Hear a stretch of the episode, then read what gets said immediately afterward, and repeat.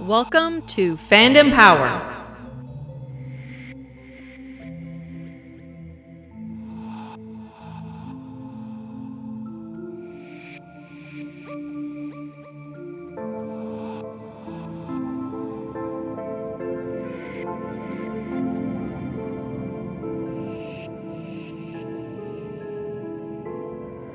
Hey guys, welcome back to Fandom Power. My name is Wes R. Scott, and uh, I want to welcome everybody to our first chapter, our first installment, as it were, of our new uh, four-part review series, Order 66. And today, unfortunately, I'm I'm down a man. I don't have Andy with me today. He's uh, not feeling up to it. I'm sure he's going to be back though for uh, future episodes. But uh, once again, my good friend and co-host Hank McLaughlin out in Halifax. How are you today, sir? Couldn't be better. Can't wait to dive into this.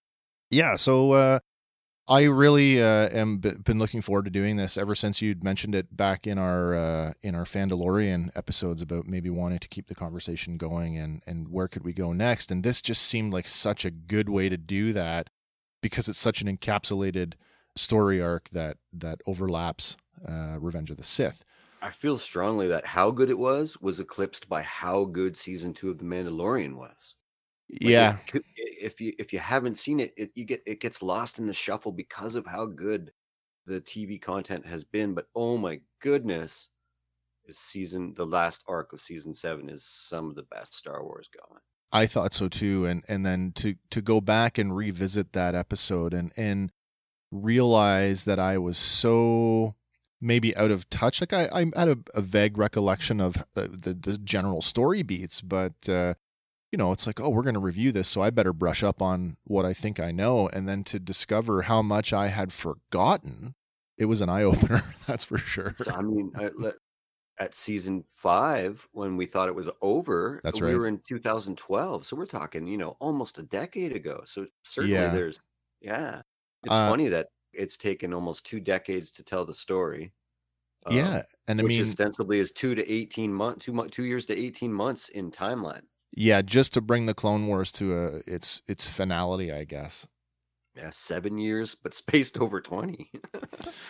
Yeah, I mean, the Clone Wars was pretty good for doing that though too, because you got to remember that first season, it was episodic television, right? So, Hell and, yeah. and it was episodic television that was not in any chronology. It, it- the episodes kind of bounced around, so it They wasn't. certainly, they, they must have had like, you know, 15 to 20 episodes in the pocket.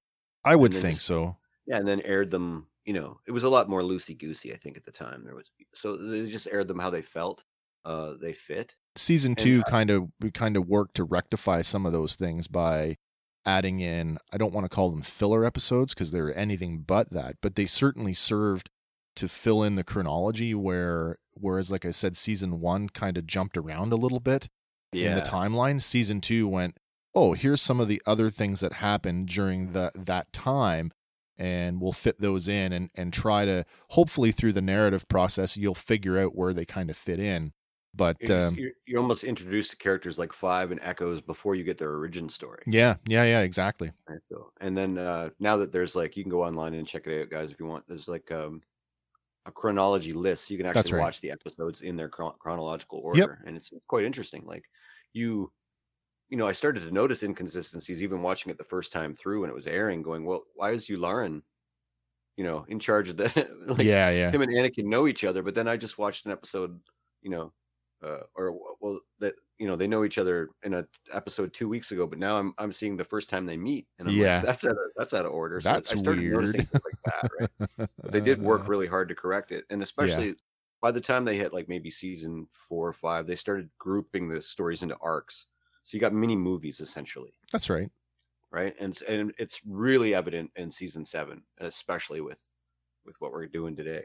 Yeah, season seven really does double down on that way of telling stories is to break them into these like miniature, I, I guess we call them arcs, and then just sort of you know deal with one arc at a time, and and then those are like smaller encapsulated stories within the larger within the larger picture, I guess.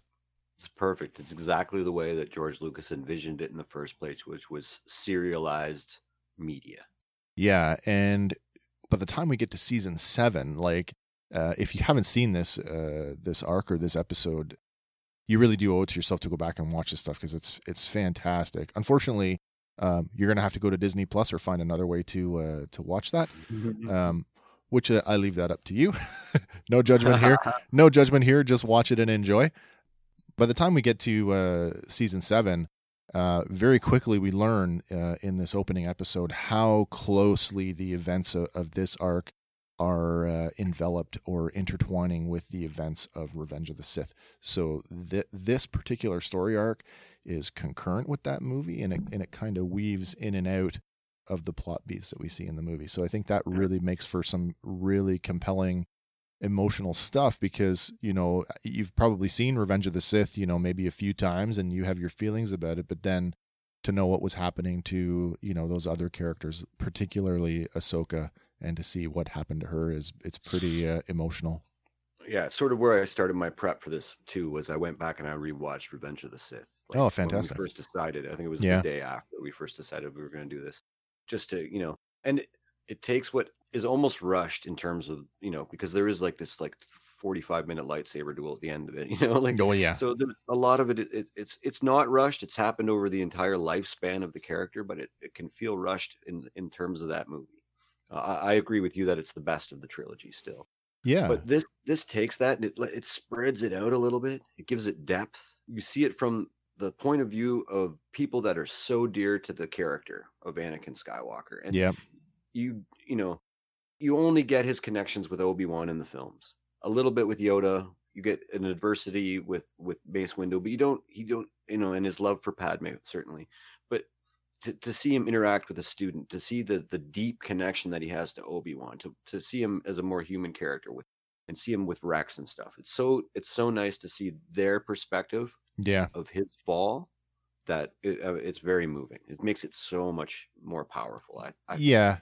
One thing I have to say about this particular story arc, and not even so much this arc, but I mean, we'll get into it a little bit later, but there's there was a homework piece sort of that we discovered going into this that was like, oh, in order for us to really be able to recount this story, we need to know the events of of how they got there. But in that process of going back and revisiting some of the season five episodes, I really I was really kind of like not shocked, but I was pleasantly surprised at how intricate the events of the Clone Wars, this particular, those season five episodes and the season seven, how much they punctuate the return of these characters in Star Wars Rebels and then again in The Mandalorian, and, and just how organic these three uh, disparate properties all really are woven together in this, dare I say, expert uh, manner. I said it before that I felt strongly like the uh, Mandalorian might have been a sequel to Rebels, like a live action thing. And It's in a lot of ways, Rebels is a sequel. It's almost like a, a spiritual successor, if you will, to the Clone Wars. Well, it uh, certainly feels that more directly because you know because of the creators that are involved. But now you're getting these these this broad spectrum of Disney shows, and I think that the the the, the sequel, you know, that like the the ongoing story is going to be told over a a greater span, and so I think you're going to get this connective tissue through all of this. They're they really, I mean, yeah, it's it, it's woven so craftily. You could literally watch the arcs that we're talking about from season five, season seven, the little pieces of Rebels, right. the little pieces that are in the Mandalorian, and get the story. I've said that a few times to people that I've talked to uh, or spoken with offline outside of our show is that if you did nothing, because a lot of people say the same thing to me. They go, "Listen, I love what you're doing.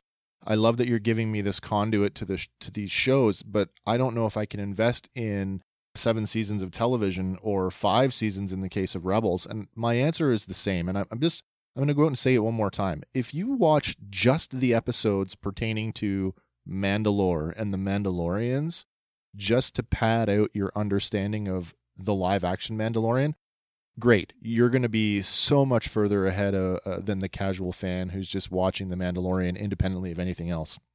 Yeah, and there's And- like six or seven episodes that we're talking about. That's here, right. With a 22 minute runtime, so you're Yeah. not investing a. You're investing a couple of hours. It's Yeah. like watching an additional Star Wars film, and who could be mad at that? Well, certainly not me.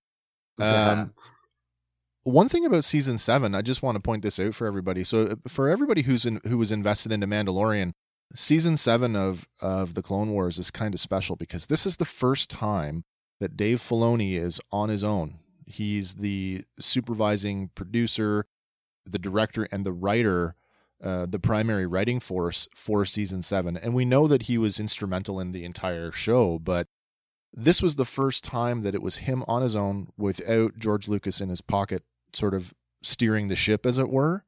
It's true. So, I mean, it really sets the stage for what came later in Rebels and, of course, in The Mandalorian.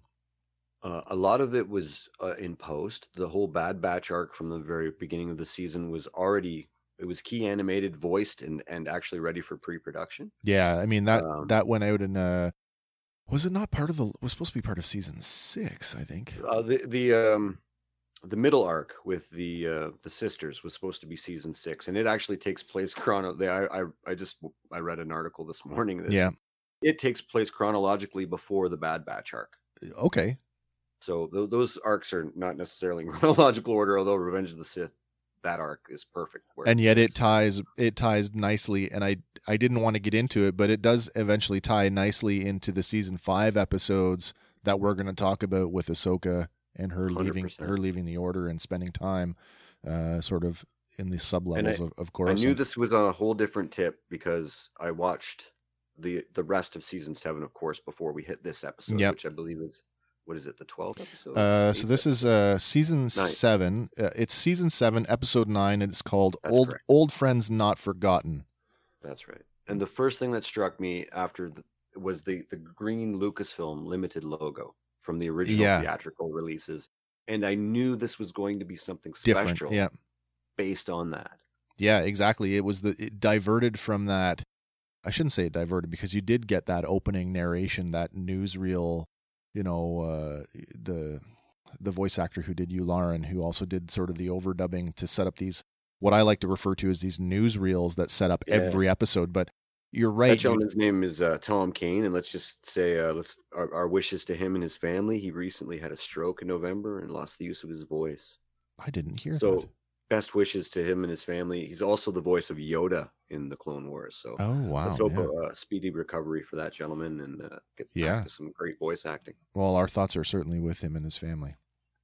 But yeah, so like you say, we're definitely in for something that was different and and dare I say it was kind of special in and not only in the material that it covered, but in the way that they covered it. And there's a few points that I, I know we'll bring up today. And there's lots more to talk about in the future episodes that are coming because there's some really, really cool stuff that they did in terms of how they shot some of the sequences in this arc, which are Oh, just yeah. fantastic.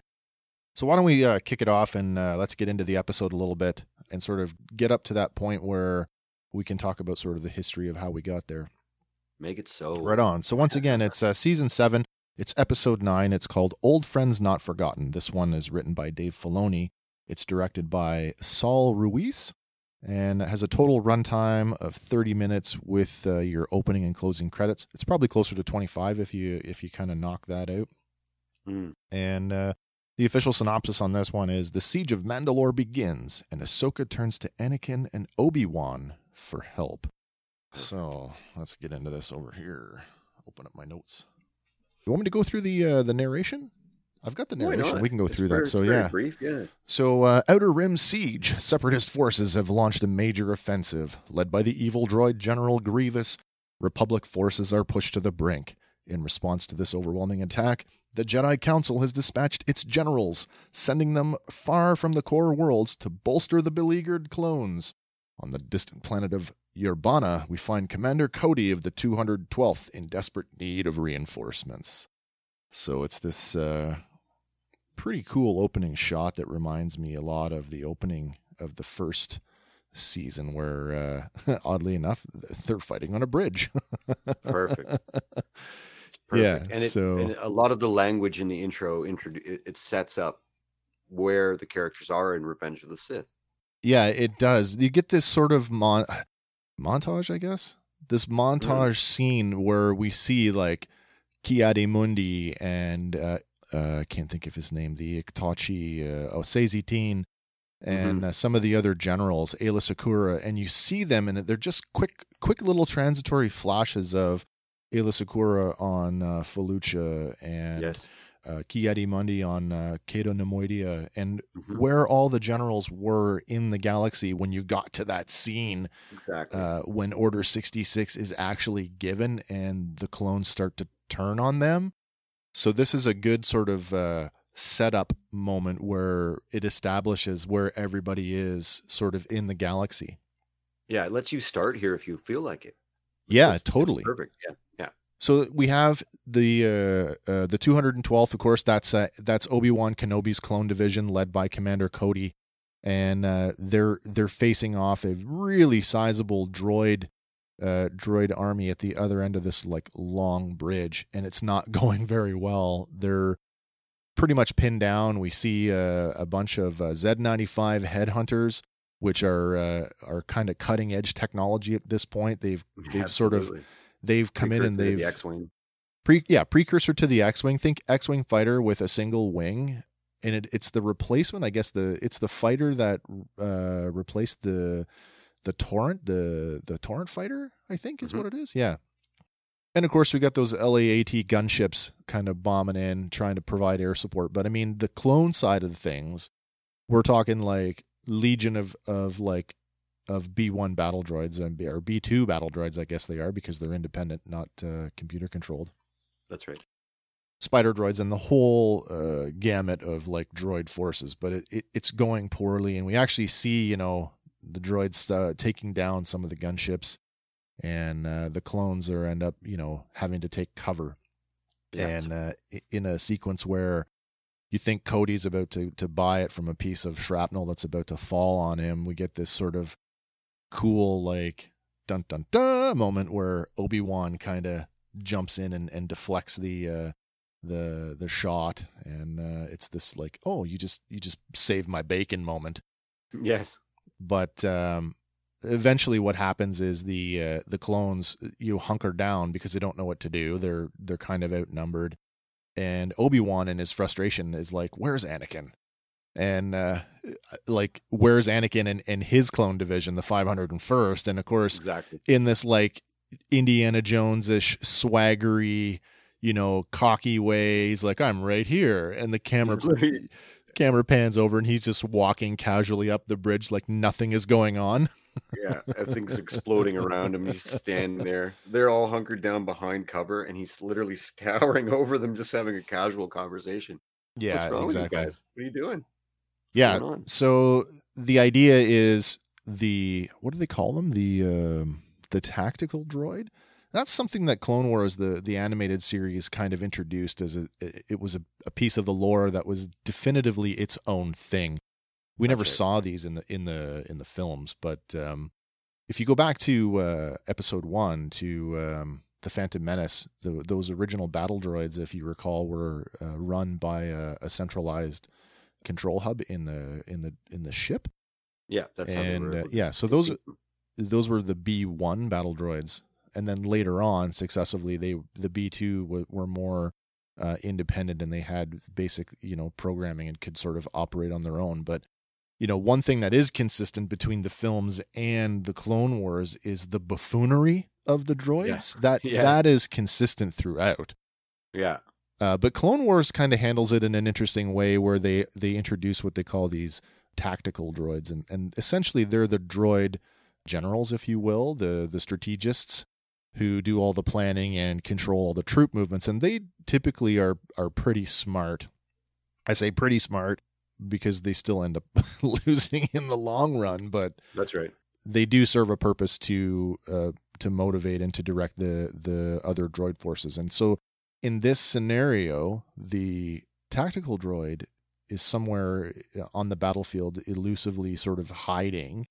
Uh, and that's sort of the key to taking down the droid forces because if you can take out the tactical droid, the rest of them will fall into disarray, and then it becomes this yeah Perfect. this easy uh, mop up. So Anakin's like, you know, do you have a plan? He's like, I've got a plan. So uh, he just basically standing on top of the the wreckage that Cody and Obi Wan are hiding behind. He just kind of strides off and heads Yep. down the bridge. Essentially, throws himself at the mercy of the droid army and basically does the you know white flag it, gets them to stop shooting, and and then under the pretense of surrender, basically causes a pause in the battle where finally the tactical droid is like, "Why aren't you shooting?" And they're like, "Uh, it's a Jedi." They're surrendering. They're surrendering, and the tactical droid is like, and of course, in Star Wars Legacy line, it's a trap, yes. and uh, of course, by that time it's too late, and Anakin is able to uh, rend the the tactical droid from its platform using the Force, and then beheads it. But interestingly enough, there's there's a sort of secondary component where we've seen Anakin, but where where's Rex and where's the Yeah. rest of the the 501st? Turns out that they have crawled across the the superstructure of the underside of the bridge and are literally hanging, waiting for the the moment uh, to attack. And of course, you know, scouting the the top of the bridge for them is R two D two, who's magnetically stuck to the side of the bridge and using his periscope to to look around. That's right. So once the uh, once the droid, the tactical droid, is beheaded, that uh, the signal is given, and all the clones uh, drop out from underneath the bridge, and they're all wearing very Mandalorian style uh, jetpacks, Yes. and Yeah. uh, the they quickly turn the tide as the the entire 501st kind of joins the battle. They come up on either side and flank them. You know, they're well they're well behind the line, and it's the same tactic that Bo Katan and the the Night Owl and her and uh, I forget his the gentleman's name. They um they use on that bridge in the that Mandalorian episode when they're Yeah, that's right. Uh, that was uh, uh, was it the guy or was it the girl? Was it? it could have been It was Koska have been- Reeves, I think it was. That's right. It was. that- yeah, you're right. yeah so essentially coming up from either side of the bridge taking the droid sort of by surprise and we see a lot this is where i kind of say like there's this smoothing continuity where a lot of what we saw in this battle we did see these elements kind of turn up in in the mandalorian like from the you know guys on jetpacks who uh, you know this the idea of now it's a three-dimensional combat um, and then the idea of using uh, explosives very much in the same way that we saw them used in the Mandalorian. That's right. Yeah. Well, I thought that was pretty cool. Little then- grenades and things like Yeah, that. yeah, time exactly. little Yeah, yeah. And then, of course, you've got this moment where now the battle is starting to change. The, the pitch is starting to shift. And uh, you have this moment where, like, you're reminded that, you know, when uh, Cody kind of does that, he almost looks at, at Obi Wan like, you know, when you're at the dog park and your dog is like, I just want to go and play with everybody else because I see like balls and stuff over there. yeah, It's yeah, almost yeah, the same thing. He doesn't say a word. He just looks at Obi Wan, looks at the battle, looks back at Obi Wan. Yes, yes, Cody, you can go join the fun. yeah. then the the what is it? The two hundred and oh, I can't remember his uh, clone division. The two twelfth. Uh, Two twelve. yeah, the two twelfth. So they enter the fray, and essentially the um, the battle is uh, is essentially won. I got to talk about this opening scene though for a minute because, like you say, we we had you know season five back in 2012, and then we thought the thing was over. The Lost Missions came out on what Netflix, I think, originally, Mhm. um, and they essentially were just a few you know a few arcs that that were maybe sort of already sort of pre-production that didn't get finished. But then season seven rolls along, and and immediately when this episode starts, you're immediately made aware that there's been a slight shift in the animation style, Yes. which I thought was interesting because it almost to me, it wasn't, it was still very obviously the Clone Wars, but it almost had a Rebels esque kind of look to it, but It- it- not it quite. started to lean. Yeah, it it did sort of start to lean. Things started to get leaner, narrower a little bit. yeah. Almost.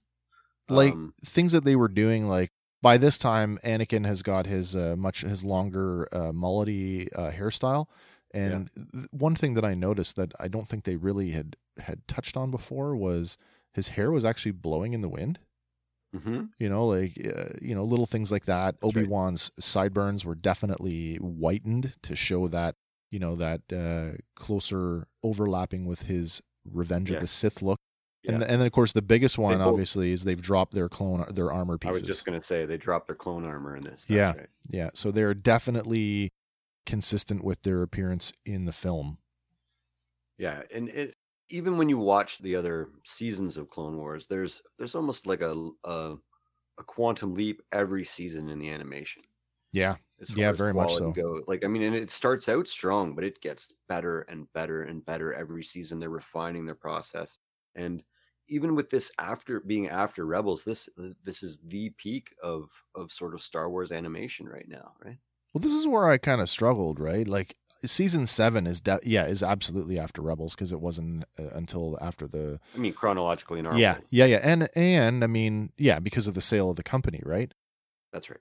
I was trying to figure out where one show ended and the next one began, and it was like prior to season seven. Yeah, I mean, Clone Wars was over over by the time Rebels started, so there's there's like zero overlap there. Zero, zero. Uh, 2012 was the last Clone Wars episode, and season five, and that's where we. That's right. we Yeah, were done. Disney took over, and the first thing they did was Rebels yeah, like immediately. immediately. 2014, Yeah, 13, yeah. Uh, immediately Rebels, uh, and so that just tells me that that's something that Filoni had in the pipes, and they I think so. Well, that's that's probably strong. Let's go with that to at least get a product out now to show them that. So I think Yeah. that was the first Disney property was Rebels, and I think it was very soon after the acquisition. I think so as well. Yeah. First, what Force Awakens 2015. Uh, yeah, Yeah, so the acquisition was 2012, 2013. Yeah, so that's right, couple years of because- production. there was there was a moment where they were talking about some overlap uh, between Rebels and uh, and the Force Awakens. That's correct. Yeah. Yeah. there was some story, not story elements. I think there was shit. What was it? They were revealing something in Rebels that was going to turn up later in the Force. Was it Force healing that they did in Rebels that was going to show up later? No, that was uh that was Mandalorian. They did the Force healing. in Oh, that's so right, that that's right. Explain her Rise of Skywalker ability. There was something similar though, where they were de- I- debuting something in Rebels that was going to pertain to the movies. I don't remember. Oh, the cross the cross bladed lightsaber. Ezra Oh, that's the green. Yeah, cross, that's right. Uh, cross grip right. lightsaber, and it's an, he refers to it as an ancient, or Kanan refers to it as an ancient style of Yeah, the design finds it in the is- temple, and so there you go. That's what Right. that was. So getting getting back to the episode, standing there on the bridge, you know, we have the two uh, Jedi generals standing there, and of course, you know, cartoon pacing. We got to keep things moving. They get a uh, they get a transmission, and it's uh, it's Admiral Yularen, who up until this point, Admiral Yularen has been the uh, he's been the commander of Anakin's naval forces throughout the Yeah. entire Clone Wars. We're going to see him again later in Rebels too. He actually takes a different position, which is is kind of Mhm. weird because it's almost a demotion, but um, well, it is a demotion to go from ad- admiral to colonel, um, Yeah. to transfer from the navy to the army. But that's a whole other thing. Mm-hmm. So Yular Yularen calls up and uh, he says, you know, you need you need to come in. You've got a transmission, and it's it's interesting because they use the word they they talk about calling on a on the the frequency as fulcrum, and Yeah. fulcrum is kind of an interesting thing because later on in Rebels, as the Rebels crew are, are getting they get some mysterious help from this mysterious agent who goes by the name of Fulcrum. And uh, we find out later on that that in fact is Ahsoka Tano. right. But at this point, Anakin's because they refer to this the the Fulcrum thing as being like Anakin's like secret frequency, and so Yes. Anakin automatically jumps to is it Saw Gerrera, uh, Right. a character? That, yeah, that go is ahead. fulcrum at this point. Yeah. So, you know, Saw Gerrera, who, uh, if you don't, if you've never watched Clone Wars, you might be familiar with Saw Gerrera uh, in his appearance in Star Wars Rogue One, as portrayed by uh, Forest Whitaker. Mhm. But he's actually a Clone Wars character who appeared much, much sooner, and he's considerably younger. So, um, like almost, you'd say he's unrecognizable in Clone Wars, like the yes. the evolution of that character, right? Mhm. So he automatically jumps to is it Saw Gerrera, and it, and it's like no, it can't be. Refers to the siege of Onderon must be uh, uh, taking a turn for the worse, but uh, Yularen uh, clarifies no, it's not Saw Gerrera, and you'd be better better off for them to come and take the the call back on their ship. That's right. So we skip ahead, and we've got uh, Anakin and Obi Wan basically get back to the ship, and they essentially bust into the to the comms area of their ship, and we see Yularen facing them, and and he's engaged in a hollow transmission with uh, two two people, and uh, it's pretty obvious. Even though it's in that holographic blue, it's it's right. pretty obvious who it is.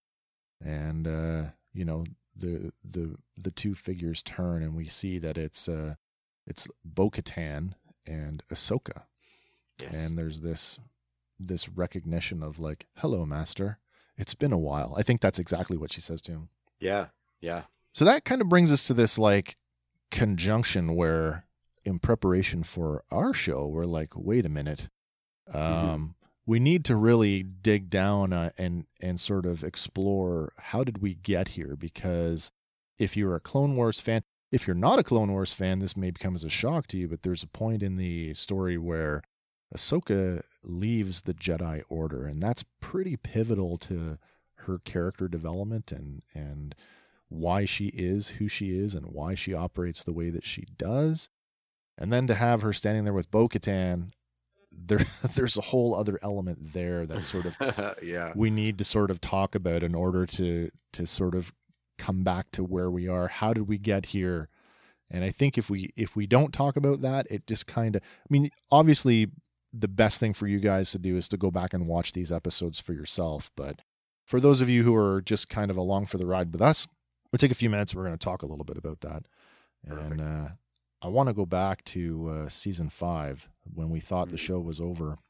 So back in season five, there uh, we're going to go back as far as uh, season five, episode fourteen. This one's called Eminence, and uh, it's important to go back and and sort of watch these because it's going to give you the, that context of what's going on down the road uh, where we are in season seven. But Eminence picks up with. It actually opens with Darth Maul, or Maul as he's known at this point because he's no longer uh, a Sith apprentice. Maul and his brother Savage Opress. Now they're they're basically floating in space in a lifeboat, I guess it is. Essentially a lifeboat. Yeah, they're they're near death. Life support is failing. You can see that they're starting to freeze, and the next thing you know, they're getting rescued. But it's who is rescuing them that that is the important part because as we see the the hull get cut open and the the piece of metal falls away, it's uh it's a Mandalorian, and he's he just cut through the hull with the dark saber. Yes. Yeah, so uh, surprise, uh, Maul and Savage get rescued by none other than Pre Vizsla, Bo Katan, hmm Ursa Wren, hmm and other members of the Death Watch. That's correct. So, for those of you who've been following the show all along and, and watching The Mandalorian, this should be triggering something for you. it certainly should. Yeah, so Pre Vizsla, who essentially was, uh, and his organization, the Death Watch, they were banished to uh, one of the moons of um, of uh, Concordia, the moon of Mandalore. Uh, basically ousted uh, from Mandalorian society as the the new pacifist movement led by Bo Katan's sister, the lady or the Duchess Satine, essentially took over. So Right. Sat- and we can we'll remind people that pre Vizsla would be the uh, the rightful heir to the throne of Mandalore based on the lore of the dark saber. That's right. yeah. Because it was belonged to his ancestor, ancient, ancient ancestor, Tar, Tar. Vizsla. Tar Vizsla, who was the only Mandalorian to ever be a Jedi. That's right.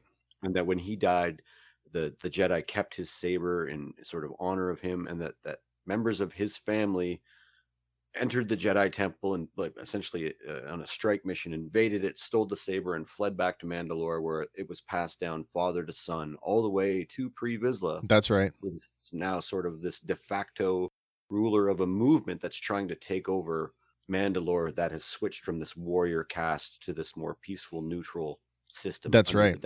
Duchess. Yeah. Yeah, Sorry. Pre Vizsla and the Death Watch really uh, espouse sort of the virtue of the Mandalorian creed that essentially uh, Din Djarin and uh, and the covert uh, sort of adhere to the idea the the warrior culture. Although they've taken it to that extra step and they've added They that have, stuff, uh, you know, don't take your helmet off and all that other crap, which we figure kind of boiled down to the fact that you're running out of people. And if you can't replenish your numbers with naturally born Mandalorians, then you got to pick That's them right. up somewhere else, right? And But it- anyway, it is Death Watch that rescues that's right. Din Djarin in the show. So It is. It's important too. Uh, it's going to come sort of later on in the, in the story, but Satine and her pacifist movement. It's important to the story because throughout the Clone Wars, you know, we typically uh, throughout the show we get this perspective of you're either part of the Republic or you're part of the Confederacy of Independent Systems. But we forget sometimes that, much like Switzerland, there are a bunch of neutral systems. And so Mhm. in, at this point in the story, the Duchess Satine and Mandalore essentially represent and lead a coalition, I think, of 1,500 neutral worlds that do not want to be involved in the war. That's right. Basically, Mandalore is the the lead world of this coalition of neutral systems. That's right. Mm. So when they rescue the the brothers, they take them back to, and I'm not. Is it Concordia that they take them to? Anyway, I they take it- they take them to a, their camp essentially, and uh, nurse them back to health, and then they hatch this this scheme where they figure out they kind of suss each other out. You know, where Maul Mhm. is like. You know what is it you seek, and and uh, you know Pre Vizsla is on the nose. He's like power, revenge. Yeah. You know, They repair his legs. They do, yeah. They repair Savage's arm. Or uh, Savage loses his arm. they give him a pretty uh, basic cybernetic prosthesis, you know, but it's uh, very much in line with sort of other stuff we've seen in Star Wars, very droid looking. Yes. Does Maul have his human humanoid legs at this point, or are these given given to him in this one? He's got like the hybrid legs at the beginning of this scene. Yeah. And like the spider uh, legs, Pre Vizsla says, "Fix this one's legs and do what you can for this one." right? And that it's after that that he has The humanoid, more humanoid Yeah. style robotic legs that we see in. Uh, not the the claw tipped ostrich reverse chicken leg legs that he had for a while. yeah, yeah, yeah. Right. So okay. So in this whole like conversation trying to figure each other out and they both essentially want the same thing. They they both crave power and they both crave revenge for different reasons. Pre Vizsla on one hand, he feels the need to restore Mandalore to its former warrior ways. And of course, Maul is wanting revenge on Obi-Wan Kenobi for, you know, cuz that's his driving force and has been since his return, right? Right. But the only way that they can do that is to form an alliance because Pre Vizsla does not have enough manpower to just effectively stage a, a military coup.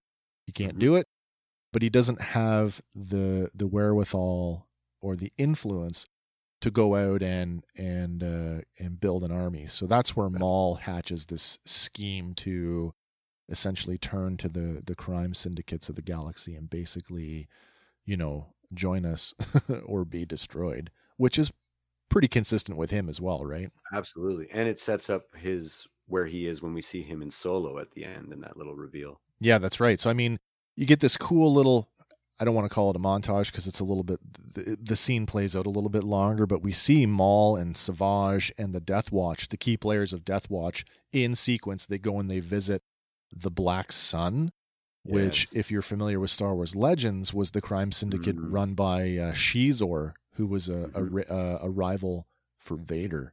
In the whole Shadows of the Empire Yeah. uh, property, which was their first sort of multimedia stab at things. It was a game, it was a novel, it was comics. It was never a film, but it was some quality stuff.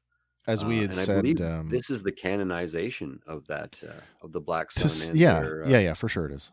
that race. Yeah, the Falleen, as they are as The they are referred to. Yeah, as we said before, they Shadows of the Empire. They called it the the movie without a movie. Yeah, It's kind of how they referred to it at, at hella Lucasfilm. good. If you guys don't know that Yeah. property, it's Yeah, hella yeah. good. Dash Rendar. So we we essentially bring the the Falleen into uh, uh, into the fold, and then it's like, okay, we've got an army now, and and uh, of course, Maul's like, you're thinking too small.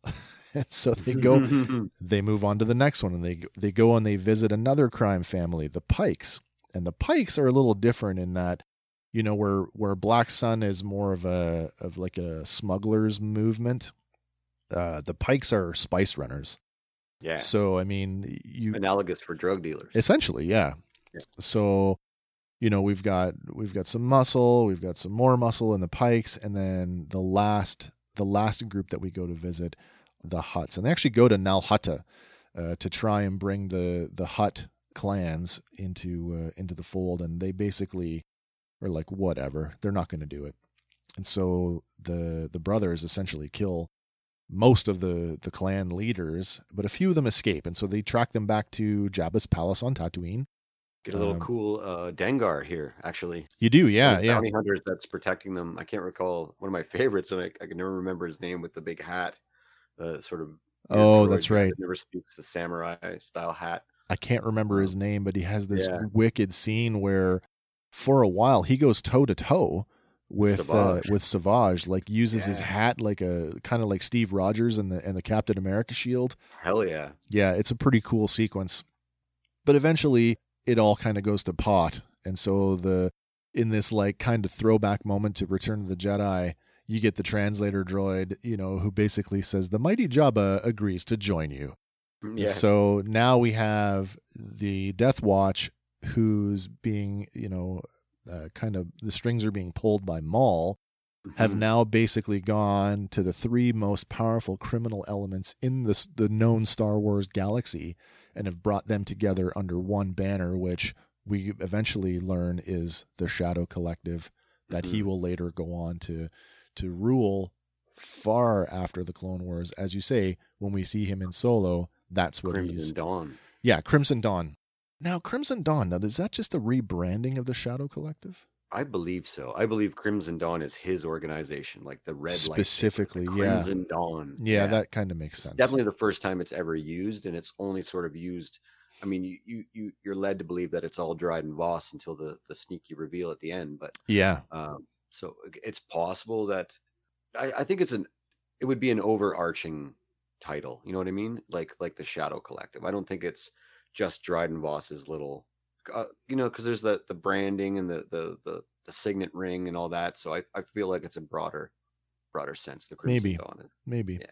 I noticed there's a there's a moment there in the in those episodes in this particular arc where Maul is like he's sort of uh, you know enraptured with the uh, the the visual the um the pattern on the the Death Watch helmet how it has Mhm. that spiky look you know what That's I mean right. where That's he right. kind of like sees that and he's kind of fascinated by that and sure enough later on when we see when they uh, when they when the death watch rebrands themselves they take that a step further and then they start you know putting horns on their helmets that, Yeah, that the Maul DeLoreans. yeah exactly Yeah.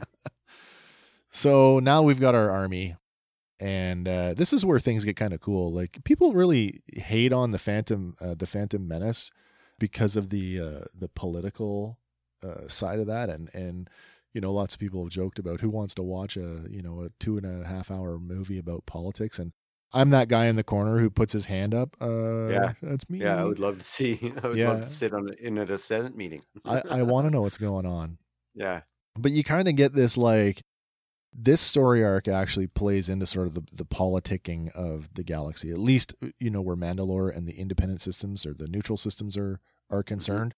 But Mhm. uh, it's really cool how they set this whole thing up because they come up with this plan where they're going to basically invade the capital city and they're going to basically set loose their army of criminals to do that for them.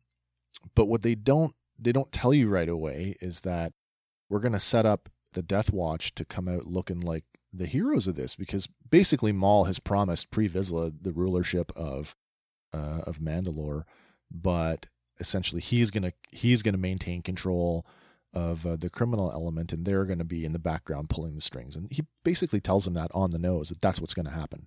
yeah, and it mirrors the uh, Marvel Comics arc uh, after the Civil War stories too in the comics anyway, where the government hires supervillains Yeah, uh, to and so and then to set up the idea that these supervillains are now good guys, they orchestrate other supervillains that stage attacks on New York City and all the other Marvel locations, and then these n- other supervillains come in dressed like former superheroes, but they're you know like uh, Norman Osborn is the uh, Captain America Yeah. Iron Man looking thing, the Iron Patriot, and so it's the it's a similar aesthetic where you're setting up the bad guys to be the the foils for the batter guys. yeah, yeah, yeah.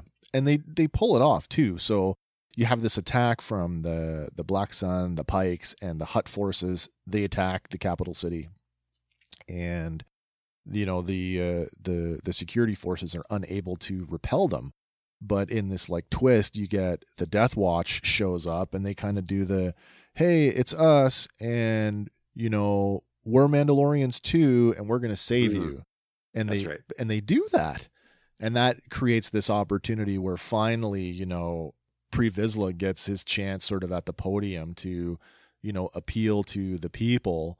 And uh, he whips the the crowd into this you know this fervored you know pitch where they're they're totally behind them. And and he basically comes out smelling like a rose.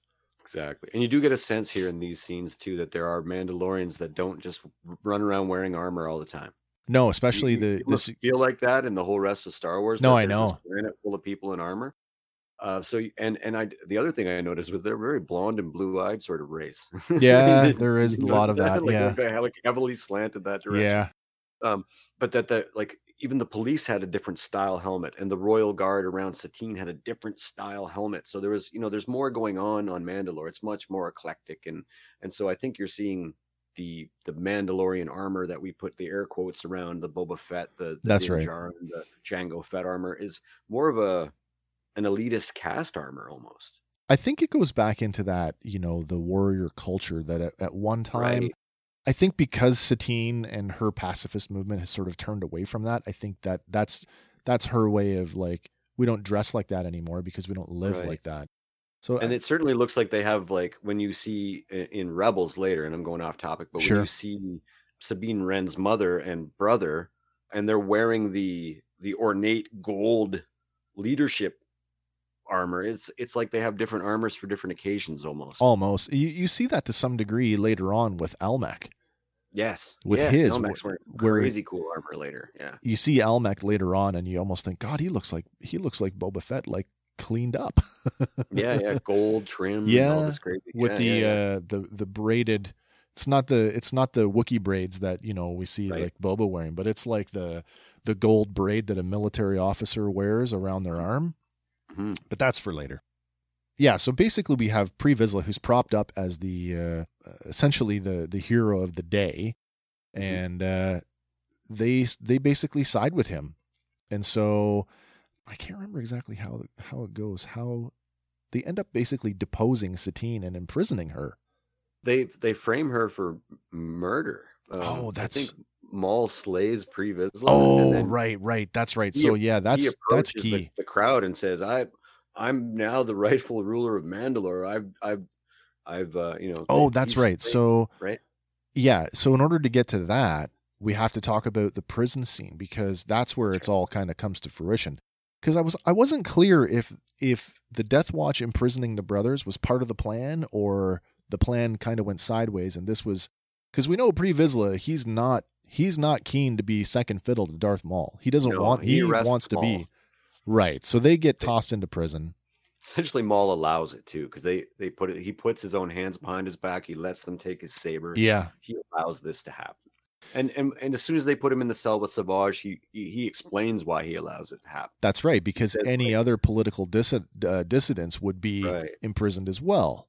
Right. So if they can get to any of those other political dissidents, then they, they, might. a legitimate contender for prime minister to Yeah, that's right. Their their their attack here.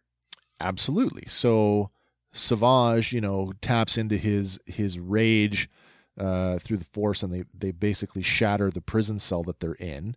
Um, I love how Maul makes him do all the dirty work. Oh, I know. Yeah. right? It's very emperor like. You know, when he uh when Savage in I think it's is it in season five when he throws the lightsaber and beheads all the no, it's this It isn't. It's in this episode. yeah, he beheads all the heads of Black Sun. That's right. Yeah. Um yeah, like Maul just kind of ducks down and lets him throw this double saber over Yep. the head and and uh he's getting Savage to do all the dirty work. well it's important it's important to know that like he's maul has basically he's taken the sith title for himself and he Yeah. thinks that he's training savage as his Mhm. apprentice right so That's right. they are going Yeah. to become the the new sith as it were um, That's right. but we're going to get to that as well and, and find out that so, things so don't- things don't always go as you want them to when you're a villain. that's true. so we bust out of our prison cell. We take a tour of the uh, of the prison level. We have a brief fight with a few of the the guards, and it, of course they're easily disposed of. And Right. they actually meet Satine uh, Mhm. in her cell, and and uh, you know they kind of play the whole like you know we're nobody, we're just breaking out, and uh, who else is down here? And she's like, just me and and the former prime minister Almec, because everyone uh, else has been killed or yeah. has dis- disappeared or yeah is no longer in the picture. And he's no good to you because he's as corrupt and as vile as you are That's a right. great line Right, because and- he's like oh really And he's How like, "Yeah, fitting. oh, thank you very much." thanks for that piece of information excellent So yeah, and I mean, Almec being who he is, who you know has already had you know been at odds with Satine, and, and that's why he's actually in prison for Yeah. trying for trying to overthrow her, becomes this perfect puppet for for the brothers to manipulate, and so they he's now, a bit of a badass in this scene because these two Sith lords walk in, alien Sith lords, giant guys, like Yeah. just wielding, you know, oozing the dark side, and he calmly sits down in front of them and looks up at them to have a conversation. well, I He's a mean, bit of a badass. he's also I mean in a prison cell, so I mean he's kind of like what el- what else are you gonna do? Yeah. Well, I mean, What yeah, else are you he gonna could do? show fear though, but he doesn't. no, you're He right, you're right. Down to have a, con- you know what I mean? Yeah. but I think you know he's he's operating from a sense of you know self-preservation and and again it Yeah. comes down to this whole you know um the bad guys all have this sort of similar you know they all kind of want what they want for themselves and there's there's always some sort of like scheme below the surface of how they're going to get there and even Almec Yeah, is is double- doing that Double right cross, just waiting. yeah, yeah. I think that's kind of where he's at in this particular scene. It's like, oh, if there's a chance that I can get out of here and I can turn this around into something, okay, I'll do that. Yeah, I'll be a puppet. I'll- Yeah. Like it's, it's similar to what Pre Vizsla does. He's like, I'll pretend to be a puppet, but really be in power, and that's probably That's what right. Almec's thinking as well. I just don't think that. I think between those two characters, like if we're going to run parallels between Pre Vizsla and Almec, and you can't help but do that because they do Mhm. operate on a similar level. Like Almec is really, really the like. Yeah, you want to shove your hand up my butt? Go ahead. I, here, let me open my cheeks for you. Like he's That's he's right. totally into Yeah. it. Whereas Pre Vizsla, like you see, like there's points where they make it. You know, when he's walking away from His from eye Maul, twitches essentially. you know, yeah. he has that anger look or he clenches his Mhm. fists and you know like this does not sit well with him. Where Almec's like, Yeah, man, whatever you want. even before that, like because he tells Bo Katan a few times, like this is what this is how we're going to double cross him, and I felt like. Aren't you a little close to the tent to be whispering to us about a Sith Lord? like, you know, Yeah. like, isn't that guy super powerful? So here here's where we get this sort of like we talk about the dark saber and and it's been the subject of a lot of conversation about this whole like how does it work and and what does it entail? And and this kind of lays the foundation of this whole singular combat thing where Maul cuz Almec says how are you going to do it? Because you've just busted out of prison. What's to, what's to keep him from killing you? And Maul says I'll challenge him to single combat. And his uh what does he say? I can't remember if it's his ego or if his his warrior creed will not deny me. That's right. You know, like he will. He'll do it. He'll uh, That's he'll cool. face me. Yeah. and, And he it- says it's basically for the leadership of the Death Watch. But what it what that means is that the Death Watch is the you know that's the leadership of Mandalore. that's uh, right. right. Like they're the ruling caste. But if we if we trace that far enough back, yeah, yeah, if we trace it far enough back, the the ancient warrior ways, it was a societal thing. So you have Mm-hmm. a you have a smaller uh, portion of the, of the society that shifts away from that, which end up becoming the majority. But you know, right. if we go far enough back, the warrior ways of Mandalore, I mean, that's that's what they're known for. I mean, they're the Exactly, they're the yes. traditional enemy of the Jedi. That's you know, right. that's their their armor is meant to to uh, all the tricks are meant to combat the abilities of the Jedi. That's why they have There's all even the in the episode, uh, the final episode of season five, when Maul is fighting Palpatine. There's a mural behind them carved into stone on Mandalore, and Yeah. it's Mandalorians fighting Jedi in the mural. And the Jedi are, all have twisted faces with many eyes, and their mouths are in the wrong spot. They look like Picasso characters. yeah. I think they're meant to be. You know, in this in the Mandalorian like- history, they're yeah. they're vilified. They're meant to be the bad guys. Exactly, and it reminded me of the way that the like Warner Brothers used to draw the Japanese in World War II. Oh yeah, Like, yeah, yeah. Like vilified. really exaggerated. exactly, exactly. so we we have this the the idea of this challenge is on the is on the table and so finally there's this scene where they i don't want to say they bust in but they they make their way up to the throne room and uh Almec is there with them and he they're like what what the hell's going on and then it's the brothers walk in behind them and and essentially we have the showdown and it's Mhm. you know kill them but then you know maul screams at him i challenge you the, the, rulership of the the death watch and And there's a look of horror on Bo Katan's face because she realizes what what's about means. to happen. Yeah. Exactly. So this, it's, but this is a key point to notice or to to point out though. Like we, if you only know Bo Katan from The Mandalorian, you need to remember that she was part of Death Watch. She was part of that want to restore the warrior ways. So by the time we get to her in The Mandalorian, like you got to know there's been some evolution there and maybe some softening to some degree where you know she's not this she's not she calls the children of the watch religious zealots but let's be Yeah. real like the death watch they're the zealots No, so it's she's true. she's evolved and look at her She could have a cushy life. Her sister is the leader of Mandalore. That's right. She could easily just kowtow and have a nice cushy life in some high political position, probably. and then look at look at her contemporaries uh ursa wren sabine's mother Yeah. Um, and- yeah, yeah, yeah. yeah so and then of course uh gar saxon who later on will be the uh he'll be the prime minister under the rule of the empire but that's another Mhm. story Yeah. so you have all these major mandalorian players all in the room all at the same time and everybody's like oh right but the only thing going so ursa's got this thing going for her where she's she's a, a Nite Owl so she's kind of already got that connection to bo-katan where she's maybe a little more loyal to her anyway That's right. but we have this this challenge is issued and of course they they actually go for it and they they meet each other uh in singular combat to the point where uh, Vizsla's like give him his weapon. So it's like all right it's on.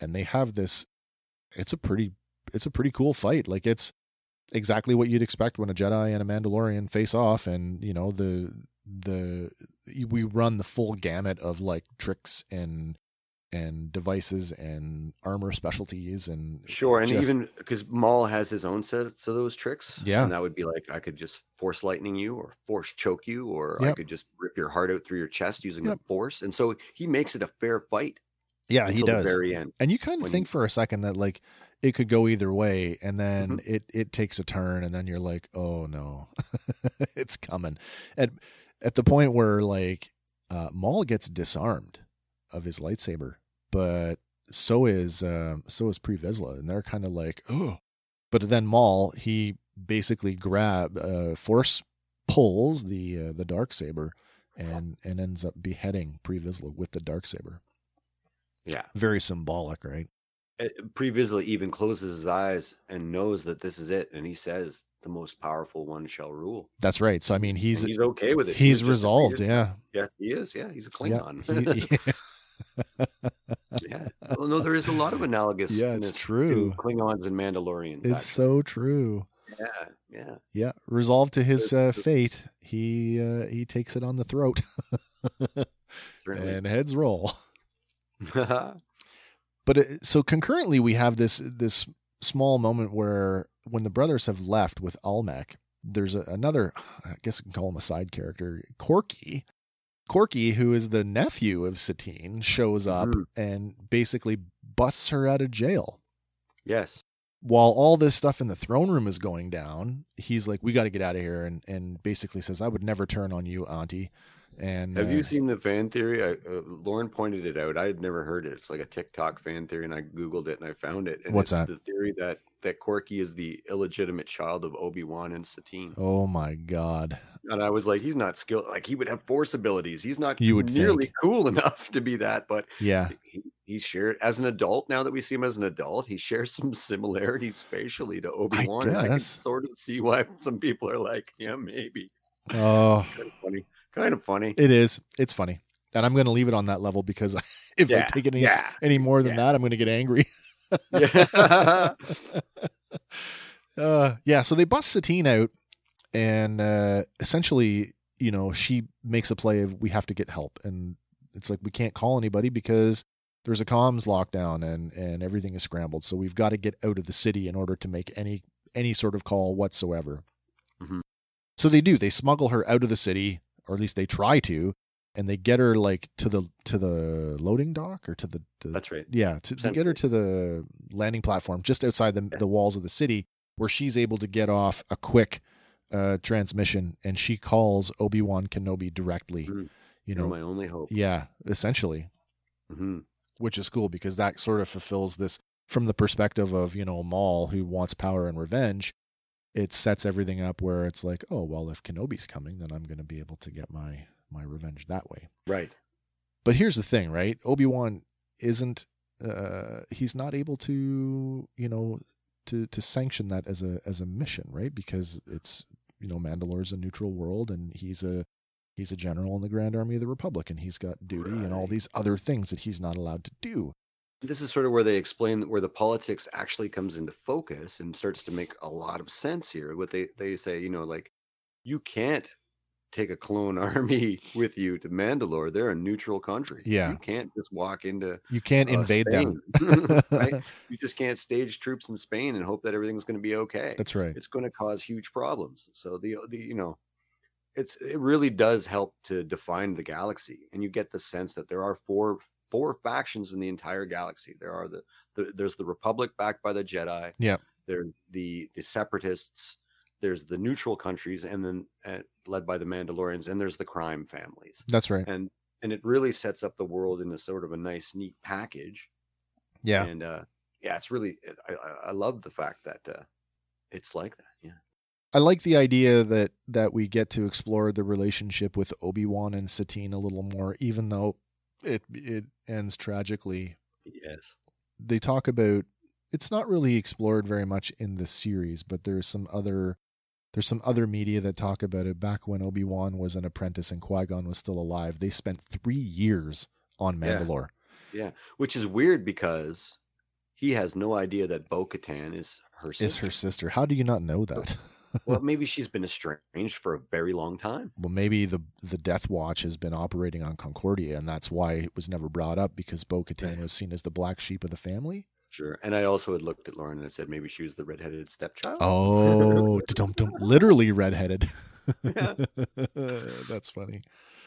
Yeah, so I mean, it, this whole idea of like attachments being forbidden to the Jedi Order and the and the dogmatic rigidity of the the Jedi Order is really contrasted here with the humanity of like people are people and you're going to love who you love. Mm, And so, you know, there's, you know, you get this sense of like uh Satine and, and Obi-Wan, it was the the forbidden relationship that could never happen. But you do get this sense of like something did happen. They're not Yeah. telling us, but something did happen. And they Yes. they have parted ways semi amicably, maybe? yeah and so much so that people were speculating that Rey might be the love child Yeah. of, of you know like when the first the force awakens first came out because people were like just looking for any connection they could find and there was there was a natural one with unanswered questions right even uh, uh, something I read recently with uh, an interview with uh, Daisy Ridley was talking about sort of. We had talked about this before because when the Force Awakens came out, Daisy Ridley, after the movie was over, was very Hmm. public in saying like she knows where she came from. Wasn't it Yes. obvious to everybody else? Yes And all these fan theories going around, and and I was a big proponent of she's a Kenobi. yes me too I was a huge proponent of that, and then because of the the uh, missteps between the story group and the whole the the inconsistencies, flipping Mhm. directors and and turning tropes on their on their ear, yes that threw all of that out. I But think who she came out in an article and admitted that originally she was supposed to be Yeah, so there was yeah in this interview she talked about originally there was a Kenobi connection, and I'm like, oh, that would have been so awesome. But so awesome. She anyway, even fights with his style a little bit. Yeah, to some degree she does, of course. So we have this this contrasting thing where it's like the the dogmatic Jedi way versus Obi Wan's feelings, and in this case, you we are reminded that you know Obi Wan, uh, you know they talk about his impetuousness as being when he was a young apprentice, and we saw that in the Phantom Menace where he was way more cocky. It just reminds us that you know above everything else, he's still human. that's right And so he goes. He goes without sanction. He goes without approval. He takes it on his own to go. And in some ways, he has this Anakin Skywalker moment where it's like, I'm leading with Hell my, yeah. I'm leading with my heart.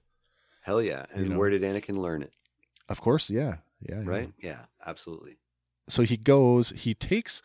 Oh my God, what's the name of that ship? The they started the one that they got in the uh, uh, the theatrical yeah i can't remember because they I stopped it- they stopped using it. It just disappeared after a while. So by Yeah. the time we see Obi Wan, t- he's like he even makes a point to say, "This is the last time I borrow a ship from Anakin."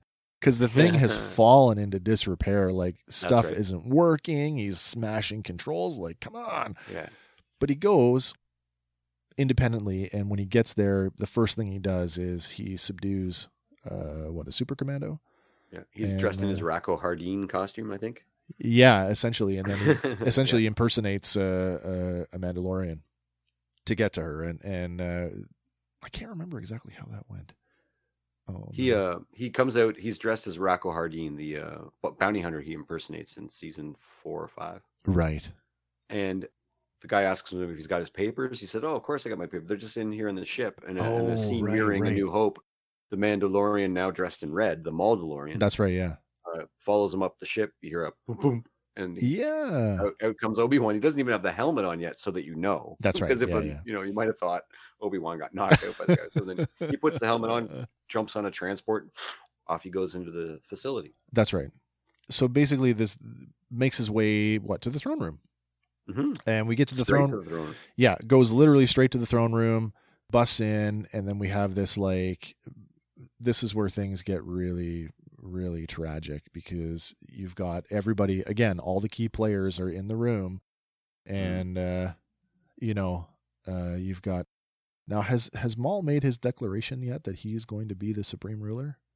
I believe so. I believe me. He might make it at the beginning of this. Oh, that's no, he did because by this time Bo Katan has left.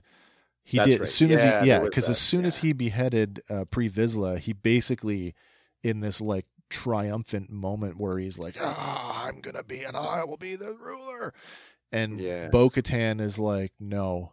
She's completely horrified, An off-worlder will never rule Mandalore. That's right. That's her line. That's Yeah. her line. and so she and uh, a few others make a break for it, and they they DD Mao to get the hell out of there.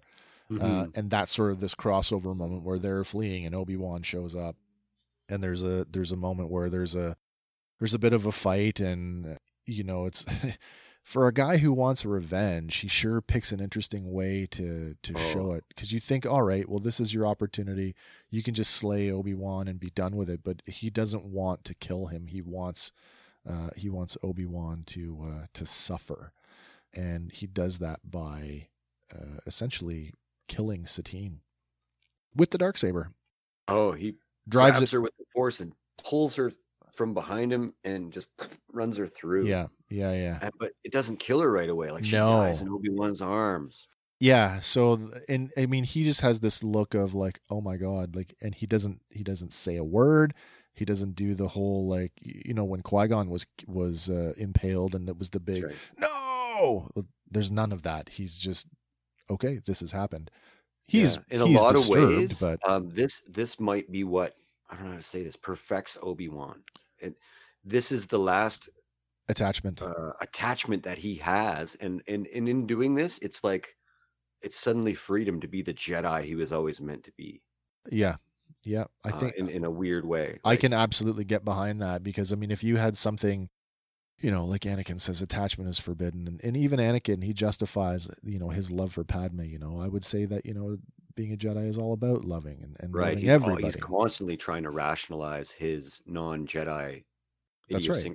That's right. Yeah. You know, whereas Obi Wan is the, you know, he's trying, he's struggling the other way. He's like, Yeah. I'm having this feeling, and I know that I shouldn't.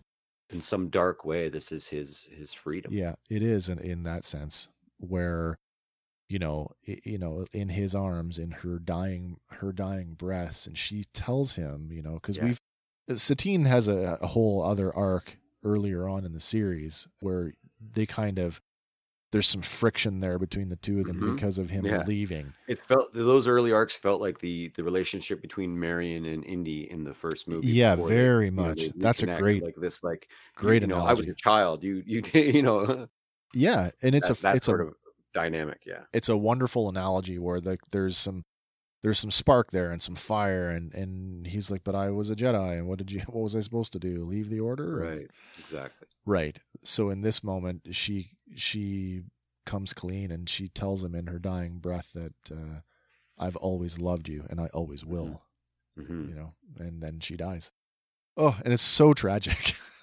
It's so tragic. Yeah. It's so tragic. It's almost a tearjerker to see. It's almost it's it's very close to to see him in that much pain, and then he completely just goes inside. Like he's like they just grab him. They strip his lightsaber off. Him. Yeah. They they just take him, and his head. He acquiesces to the whole. I'm arrested now. I mean, certainly Yep. he's got a plan, but Yep. he hangs his head the whole time. He's not. You know. He's playing the role completely defeated, and he's giving Maul exactly what Maul thinks that he has. That's right. You're listening to Fandom Power.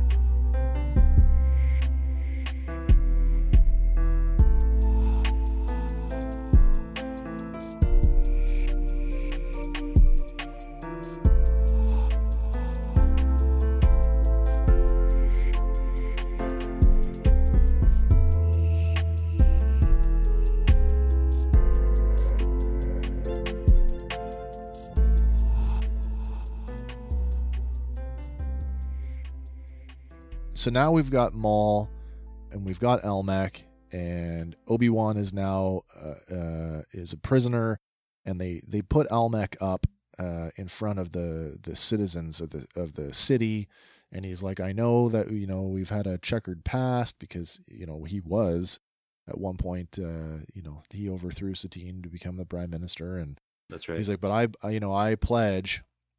Oh, that's this is where he accuses uh, Satine of murdering Pre Vizsla, That's right. who now, because of what he did before, is this hero to the uh, people's hero, right? So you've just murdered, you know, if Satine's murdered our our folk hero and now she's dead, and Right, they know, executed. He said, doesn't he say they executed her for for murdering Pre Vizsla or something? yeah, like something that? treasonous or something. That's right. but basically says, you know, I promise that I will always put the in, the interests of of Mandalore before everything else, and we will never be. basically says we'll never be weak again, and we'll always be essentially powerful, which is essentially what Pre Vizsla wanted to begin with to return Mm-hmm. right. return Mandalore to their warrior ways, which they do through Almec and Maul.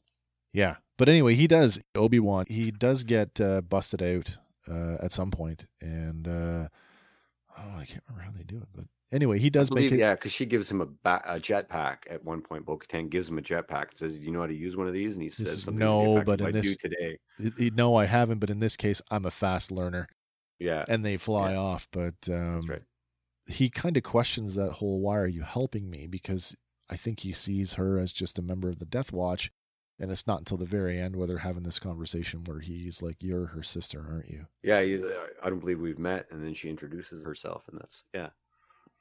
Yeah and then they they go to leave and i don't remember how they get off the planet because the ship gets destroyed but um it's not as important to the whole to what we're talking about today as that Right. this stuff happens so i guess the short ver uh, to sort of summarize everything is like you needed to know this to understand where we're at with with bo-katan and how she's now she's no longer a part of the death watch and she's she's trying to essentially this basically starts her, crusade to liberate the planet and that is going to turn out to to go on for decades because the entire reign of the empire we have Almec now in uh Almec is now the the shadow uh, prime minister with Maul pulling the the strings from behind and That's running correct. running the the shadow collective as it were. So everybody's kind of got what they want. Oh you know what? That's how the escape is that's that's how they orchestrated because at this point yeah huge plot uh, plot piece here. While all of this stuff is going on on Coruscant Chancellor Palpatine has a uh, he can sense a disturbance in the force. That's right. and he says ready my ship. And so Mhm. palpatine basically comes to uh, mandalore to deal with maul who he up until now i don't think was really aware was still alive and, and causing chaos for him. But That's right. they have this whole like maul basically instantly recognizes him as his master and quickly you know cows to him oh master but palpatine won't I've have done all this in your honor. I've done this all for you in hopes of returning to your side. right and he will have none of it because he says you you aren't a student you're a rival You're a rival. You've become a rival, and so uh, knocks him down a peg and and uh, kills Savage Opress right? uh, rather handily, I might add. And we see a lot of like this is a pretty awesome lightsaber fight by the Emperor. Mm. It makes the one in Revenge of the Sith look like nothing really. it's silly. He, he dual wields. Oh yeah, yeah, yeah, exactly. Very similar to Asajj Ventress. Yeah. So cool scene where uh, Savage is killed, and then uh, in a twist of like you think that the Emperor would, you know, just take him out, but he's like, no, I have other plans for you, uh, and that's kind of where the episode uh, ends. That's right. And as we, as you had said uh, to me, sort of uh, offline, that you know he goes on to have uh, this whole other uh, thing happen to him, but is it really? Imp- it's not really important to the to what It's we're just talking about. uh, uh, in terms of how he's back on Mandalore suddenly. Yeah, Um, in terms of what's going to happen later on in this that's right. uh, arc. It, I can touch on it real quick. Essentially, um, he's taken prisoner by by the emperor, Yeah. and the emperor just is interested in torturing him, just Yeah. bringing him pain. Uh, and he parades Dooku in front of him, like I'm your new. Uh, this I'm is your this is replacement." your replacement, Yeah. and you're you're nothing, and I'm just going to let you watch as our old plan unfolds without you involved, essentially. Oh wow, But then then we uh, we get introduced to Gar Saxon, that's right. and uh, this is this is actually where you're introduced to Gar Saxon. And Gar Saxon, at the behest of Almec, uh, Yeah. Breaks Maul out of this prison facility, and it's quite the little adventure. They, Yeah. you know, they fight a bunch of clones and and things, and they return. And and I'd I'd mentioned this to you before. It was like so strange. Why would they just give? Why they just give it back to him? Yeah, Why Yeah, wouldn't yeah. they just? Why wouldn't Almec take the, the the saber or what have you? And but they return it to Maul because he's rightfully the he he won it in combat. This is kind of a loyalty. loyal- him in combat, right? maybe it's a loyalty Okay. thing as well.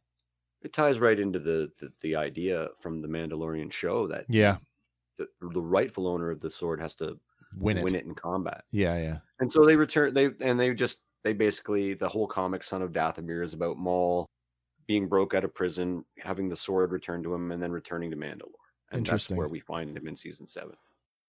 yeah. So that basically sets up where each of those uh, those players are by the time we get to them back in season seven, and they're these are major uh, sort of plot points that if you didn't really if you didn't know where they were coming from, it wouldn't have the same impact.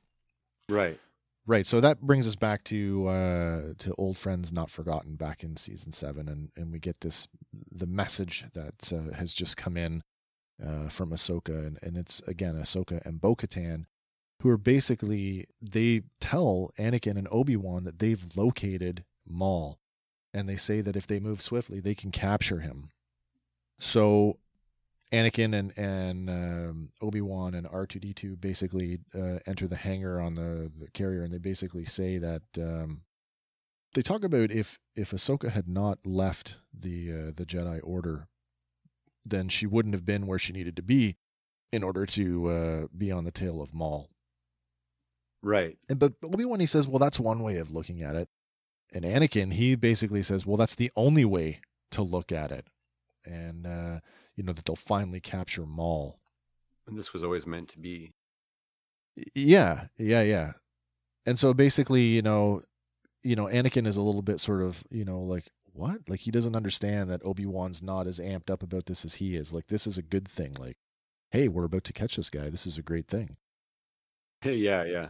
But Obi-Wan is pretty cold in these in these scenes. Too. well, Like, this is it too, right? Very distant. Like he's he wants to be like, hey, Right. And it he, going? How you been? And she's like, not now, master. We have to deal with this problem. that's right. And and Obi-Wan is way more measured and and he's very much masterly the way that we see him through most of of Revenge of the Sith.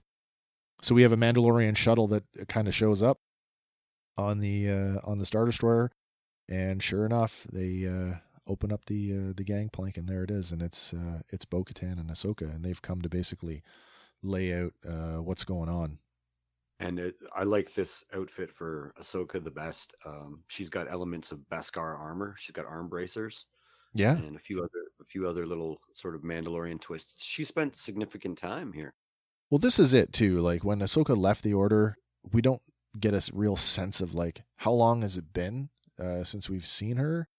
Mhm. So I mean, I kind of, I kind of, you know, take the events of that those season five episodes as being what at least a few days, if not a couple of you know weeks, maybe that this has sort of occurred over.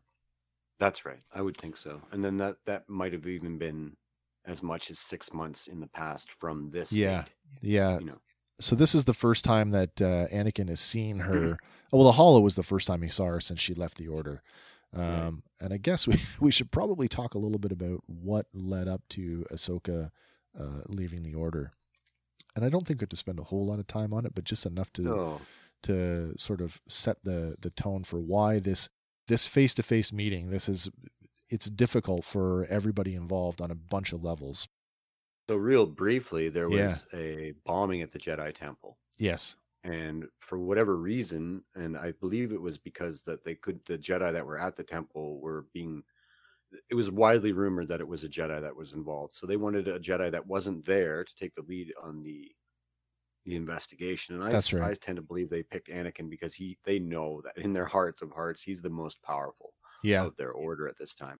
And so they assign Anakin and Ahsoka to investigate the bomb. There's a right. sort of a crime drama. They find out that the bomb was set by. Anyways, it, it becomes strongly implied that Ahsoka was the bomber, and then there's a they they they they capture the leading suspect, and the leading suspect talks to Ahsoka in her chamber, and some outside force force chokes the the woman, and Ahsoka is there on camera Yep. uh, waving her arms in the air trying to help her and but it looks very much in the holo without sound that that Yeah. chokes her the she's expelled from the the jedi order Because I'm of that, very yeah. rapidly but and then she's actually tried by the republic and uh tarkin is like the the crazy judge or whatever that's going Yeah. on here He's the And prosecutor, padme is her her the uh, defendant, her the, lawyer. the lawyer. Yeah. yeah and um just at the, the the zero hour they're about to convict her and uh who knows what the conviction will be uh it's treason and it's a whole bunch of other horror like yeah. probably Tarkin is basically execution. he's asked for the death penalty. that's right and then anakin shows up with the you know with the, the actual killer and he's discovered that it's Barriss Offee. Yeah, Barriss Offee, Uh, the the Padawan, the of Padawan. um, of Luminara Unduli. Right and she's taken up a s- and it's a very cool arc too like uh i just going over it very quickly but and she has taken Asajj Ventress's sabers and Yeah. she actually duels Anakin quite death like like Yeah. Oh yeah. she's a pretty powerful Jedi. She She, is. manages to force choke somebody at remotely, Yeah. uh, so she's turned to the dark side as well. And so yeah, that's in a nutshell. At that point, they forgive her. Yoda even says, "You're welcome back on the council. We're really sorry we didn't trust you." And she's Yeah. like, "You know what? Like at her core, Barriss is correct.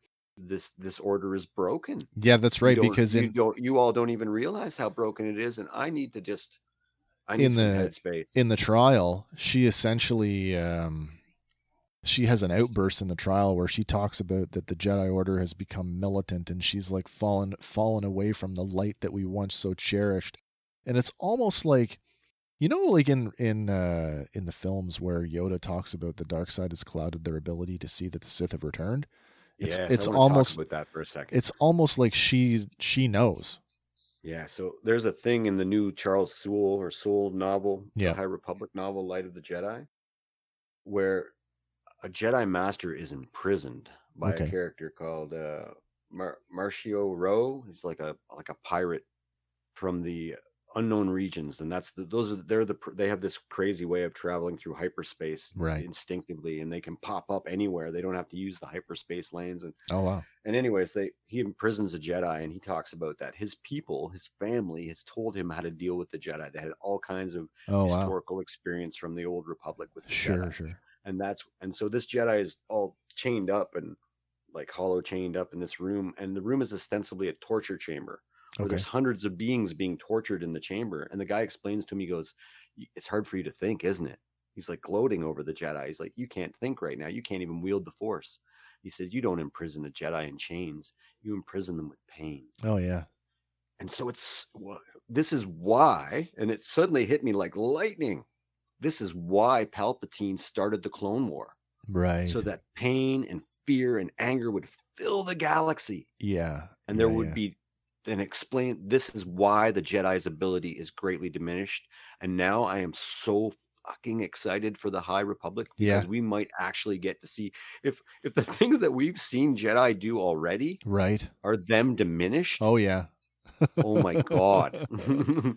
oh my god. you know and it, it does it speaks to you know things we've already seen too like when the when Alderaan is destroyed and Obi Wan. You got to imagine that all the other Jedi that are active at that point had the similar, right.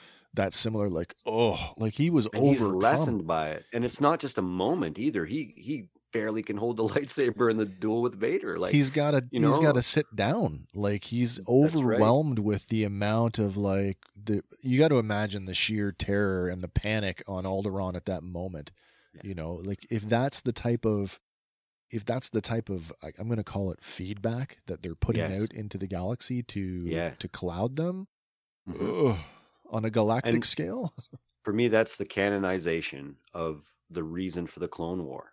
yeah and and it makes it actually it actually it's one of those little retcons or an addendum if you will right it makes it so much more powerful you Yeah, yeah, you, you you cloud a, a jedi with fear that's why when they fight sith in duels the, the sith are always tempting them they're almost saying join me yeah like give into your hatred give into your fear because they're trying to cloud the jedi's ability to use the force and it makes Right. so much sense and i can't wait to see what a jedi can do without that cloud over them oh my Yep. goodness Yep. crazy This episode of Fandom Power is brought to you in part by CollectorsPlatoon.ca.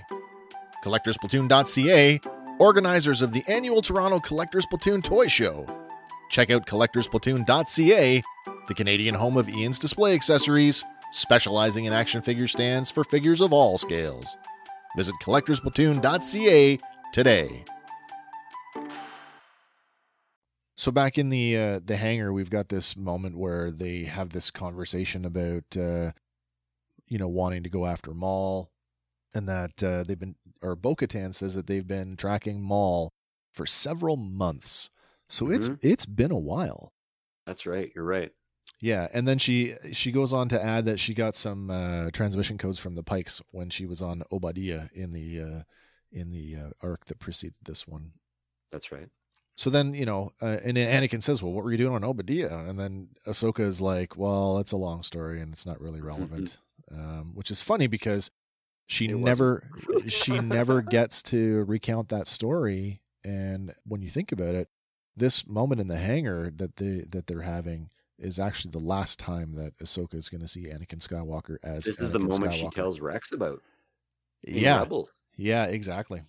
or i think that's ezra actually that was the last time i ever saw him when ezra finds the holo of him doing the lightsaber forms Right. So we know it. she, she mentions that was the last time that she ever saw him before the war started or for just before the war ended Yeah. That's right. Yeah, as Anakin Skywalker and not Yes, uh, yes. Darth Vader. But we know that. Um, so she says that uh, that Maul is back on the what is it? It's uh, Sun, Sundari, the capital city, Sundari. I think I that's what believe it's called. Yeah. And uh, well, how certain are you of this? And Bo-Katan says that he arrived two days ago, and uh, this is the point where it gets kind of it gets kind of saucy here between them because Obi Wan's like, "Well, what do you want from us?" And she's like, "Well, I don't have the forces to to basically lead a siege of my own." Right. And uh, this is where you know they start talking about the the war effort and and we talk about those treaties again where it's like you know if the republic can't invade because we would be breaking treaties that are hundreds of years old yes. That whole idea Yeah. of, of the so you get that sense that Mandalore the peaceful movement of Mandalore and the, these treaties like they it's been they've been a peaceful people for a long time now like yeah it's tenuous too. They anakin even says like we need to finish one more before we start another one. That's right. Yeah. So essentially the the it's left where Obi-Wan is going to basically take it to the council and let them decide. Mhm. and uh, Ahsoka doesn't really like that you know she's not really satisfied with that answer but Mm. there's really there's no other way to to handle it right but essentially at that moment the fly in the ointment we catch up to revenge of the sith finally That's right. So there's a moment though where Obi Wan goes off because he's going to go report that, and and Anakin's like, "Well, wait a minute, I got something for you." And so That's they they go off and uh, they they enter the hangar again, and uh, there's Rex and a portion of the the 501st, and they're all lined up in parade formation, and they've all painted their helmets now to basically reflect her facial tattoos that's right which I thought was I never really got that whole like I get it, it's cool visually, but like this is another one of those why questions that I had. Like why why did they feel the need to repaint their helmets? Oh no, but I need that clone trooper. Uh, and so yeah, well, that could be the reason right there. maybe could yeah. You know what? They Again, even rebrand them. They're the third, the three thirty second. 330 second once they're divided. But the Yeah. funny thing is Rex, you know, he's holding his helmet under his arm and it's got the the, the paint job on it, but when they go back to Mandalore, he's wearing his normal helmet again. He is. He's also promoted to commander here. Yeah. Yeah, good for him by the way. Yeah. By the way. Yeah, I mean, and you talk about sort of these uh, relationships and friendships and seeing things from their perspective. Rex gets a really cool, a cool moment in this arc, uh, and you really do get that, uh, you know, that sense of like how close he was, that they were, uh, in terms of like friendships. Mhm. So, the the moment is kind of interrupted. She gets a moment where she gets to sort of inspect the troops, as it were, where she kind of walks up and down the the, the ranks, and kind of looks at them. And then she comes back to talk to Anakin, and he's like, "Oh, and I've got uh, one other thing for you." But that moment is interrupted when the uh, klaxons go off, and uh, the ship is basically put on uh, high alert, and the That's door right. the door flies open, and Obi Wan comes in, and it's like there's been an attack on Coruscant, and uh, we're jump, you know, ready all troops because we're about to jump to hyperspace. And so he's like, "Well, the or there's been an attack, or no?" He comes back and he's like, "Is there?" He talks about the uh, the assault on on Mandalore. Has it been approved? And he's like, "No, we're going to Coruscant because General General Grievous has made an attack on the capital." And uh, so Ahsoka, you know, in a in a moment that's very Anakin like, has this outburst. She's like, "So what? You're just going to leave them to themselves?" And uh, you know, Obi Wan's like, "Well, that's you know, right now we need to go where you know where we're needed."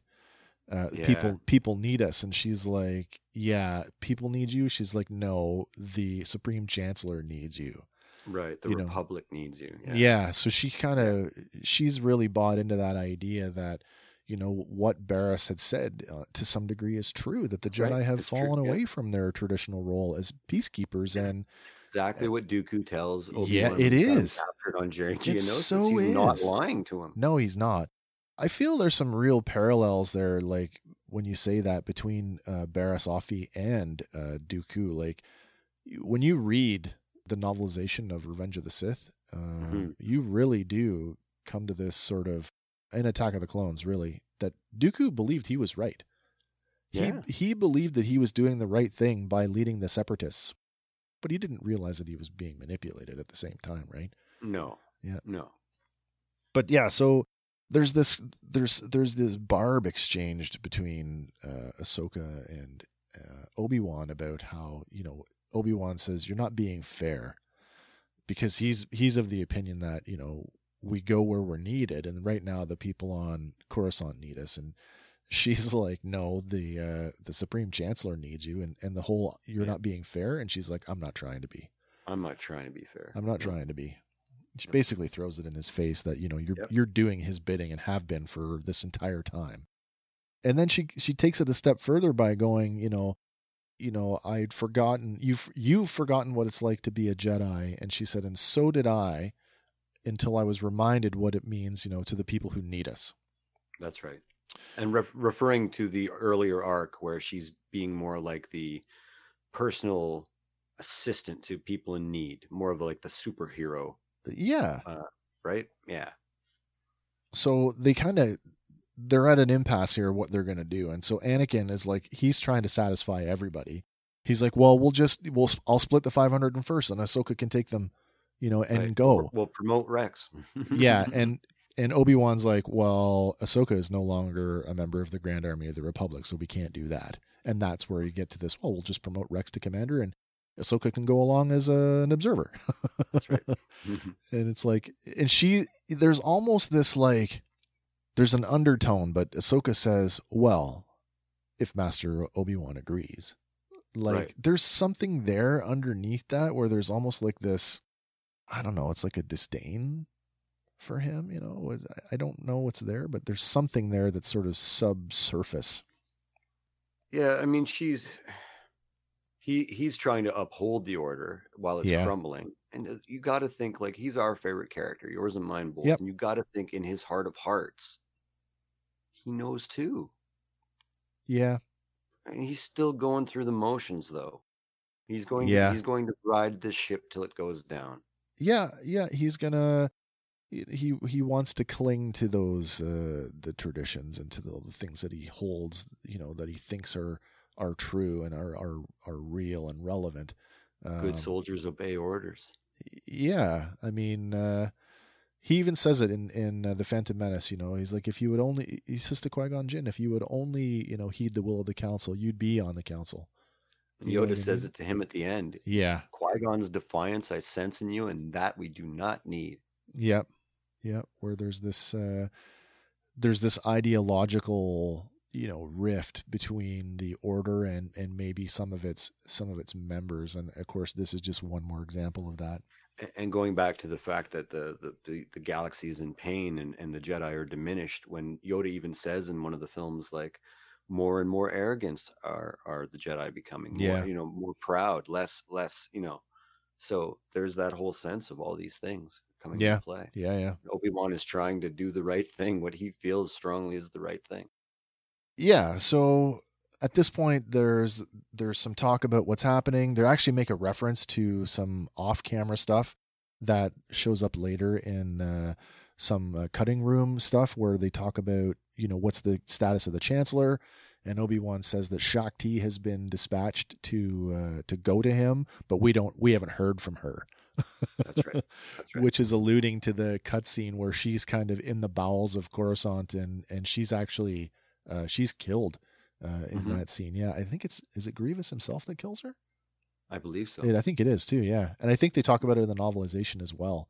But yeah, so that's she has two different deaths. Yeah, actually. Yeah, yeah, yeah. There is because she a actually. non-canon death as well. What's her non-canon one? Um, I can't recall off the top of my head, but I remember it's different than uh, Grievous killing her. Okay, but we don't we don't see her again No, ever. No, not, no, not in this or the films. no. So yeah, there's uh you know Obi Wan essentially agrees to it. They split the 501st in two, and essentially now we're gonna we're gonna split our forces and we're gonna go two different ways, but not before you know Anakin is finally able to say, "Listen, I got one other thing for you," and he presents her with this wooden box. Hmm. And the wooden box, he kind of gives her the look of like you know like go ahead. And so she, you know, if you're gonna face if you're gonna face Maul, you're gonna need these. That's right. I think is the line. And so she opens up the box, and therein is her lightsabers, which she had dropped over the course of the the the arc where the temple was bombed when she was on the run. yeah, two uh, different times she drops her. yeah, lightsabers. yeah, yeah, drops one in one episode and another one in in the next one. One she drops in what a it's like a viaduct or something. Mm-hmm. And then the second one is dropped like in this like weird like in between a bunch of like machinery and stuff, but she loses them essentially. Mhm. So now it's like here's your lightsabers back and and she takes them and and of course she ignites them and then we have this moment of like you and I talked about this and I I was struggled with it like Mhm. suddenly her lightsabers are now blue. it wasn't. It was about a week too. We sort of struggled with. it. We're back and forth on it. than Uh, yeah, because I mean, Uh, they I was were. speculating that maybe just in his presence he changed the color of the kyber crystals. He's a very powerful Jedi. you know? Yeah, And yeah, then this morning I found, I guess, the canon explanation. Yeah, I mean, uh, I went so far earlier this week. I went so far as to tweet uh, Dave Filoni, who doesn't really tweet very often. He's like a once or twice a year kind of tweeter guy. Um, Mhm. But I, I did. I asked him. I said, like, hey man, like, uh, why did Anakin change Ahsoka's lightsabers to blue? You know, were they broken, or is there some other reason for it? Because her sabers, she has a, a yellow blade and a green blade. Turns out he gave us the answer, but the Force works in mysterious ways. Sure does. So So you want to go? Yeah. Th- you want to run through this? Sure. Well, I just real quickly, I found a Screen Rant article, and I'm not Yeah. sure from how long ago uh, it even was. I never checked the date, but in it, it's basically his his explanation is that um, Anakin just because out of ego, just because out of uh, like I mean, he was pining for her. He loves Ahsoka. That's Yeah. his his his his student, his his sister, his daughter. It's it's all those different roles that she fulfills. I almost And feel like in that He moment, misses her. I feel like, especially when she leaves and he's kind of looking over her shoulder as she's leaving, and she's kind of doing the same thing. That there's there's like this undertone of like, you remember in the movie, remember in Highlander, in the movie Mm. Highlander, the Connor MacLeod's secretary. Okay. You remember how she uh, he actually picked her? She's actually uh, a British uh, lady that was rescued during the Second World War. Okay. You know, and it's and it's implied that over the years of being together, that that that they went through every phase of relationship that you could, where like he starts off as a father figure, she grows up, and then it's this. Right. They have a romantic connection, and then Yes, she, as then she, becomes ages, the mother. Yeah. Yeah. I almost feel like there's something underlying, like there's a romantic connection between these two. I know that it's never really, it's never really spoken of within the context of the show, but like, Mm. I feel like there's a there's a romantic thing where like they could have been. I, I never really got that. I I could see where you're going. I never really got that though because he's because his fall is so tied to to Padme. To Padme, yeah, I always got this uh dysfunctional brother sister relationship. yeah, you know, I guess.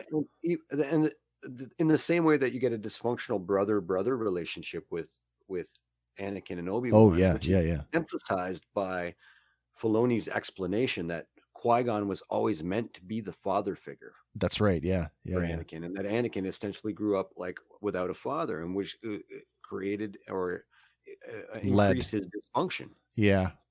And so I think that that you know, I, I I get that sense, and then and right at the end, as they're both maturing, it's it's sort of a, he's trying to to father her, he's trying to mentor her more, but as in the early seasons of Clone Wars, it's very much like it's just like sidekicky, superhero Yeah. sidekick, not really much more depth to it. But we do get Filoni in this instance literally explaining that he changes the angles of the crystals. Yep. He he's just playing with them. And then he even goes so far as to say it's it's completely out of ego. Yep. Which perfectly fits the Anakin Skywalker. It sure does. I did it because uh, I could. Level of attachment. Yeah, yeah. And therefore, you know, and I find his attachment to Ahsoka to be a much more profound reason for his fall to the dark side than his attachment to Padme, honestly. Yeah, in some levels, I think they they work. They both work on a from an emotional perspective. They work. They they both have the similar punch to me, but they just have a different connotation, a different context. I mean, the, Yeah. you know, your your pregnant wife and your children, like, uh, or your student. Exact- Like yeah. it's they have Exactly. similar similar uh, um, emotional space, but uh, Mhm, mhm. still different. I agree. So yeah, the the lightsaber thing we we finally get past that, and I and I accept that it's an ego thing because that definitely fits with his his uh, turn to the dark side. And then the, there's some parting words from uh, from Obi Wan, and it's you know it's so truthful too. He's like, "Oh, you should capture him." He's like, "I I killed him once before, and he has a habit of not staying dead, so you should probably That's try and capture him." I also feel like even if uh, Filoni is grasping at his own straws, if you will, to explain it, that when the, the lightsaber duel does happen, Yeah. and it thematically the blue versus red is so iconic. It almost is. It needed to be. Yeah, I guess so. I can I can buy into that. I think so. But I will say this: um, we talked extensively about in the episode with uh, the Mandalorian, the Jedi episode about Ahsoka and her lightsabers, and particularly the white lightsabers. Mm. And in our last episode, in our recap, talking about the the different tonal quality of the lightsabers, did you notice that these now that they're blue have the same sound as her white lightsabers? they do, yeah, they, yeah, Yeah. almost like he's cleaned them. kind of yeah in a Yeah. bizarre way but uh yeah these these audio cues that sort of uh that tie into these characters like uh like part one of the other things i noticed that i don't know if i would call it ahsoka's theme per se but a lot of the music around ahsoka blends uh, elements of yoda's theme with some other music which i Mm-hmm. They thought was kind of the Revenge interesting of the Sith theme, uh, the like the stanzas here quite a bit. Too. yeah yeah yeah they sprinkle them in. Yeah. So everybody goes their own ways, and of course, so again, this is the last time that Ahsoka is going to see Anakin Skywalker in this way, because the next time they meet, it's uh, it's full on Vader. Yeah, The apprentice lives. I know. Yeah. So uh, our next scene it picks up with um, uh, what do we got here?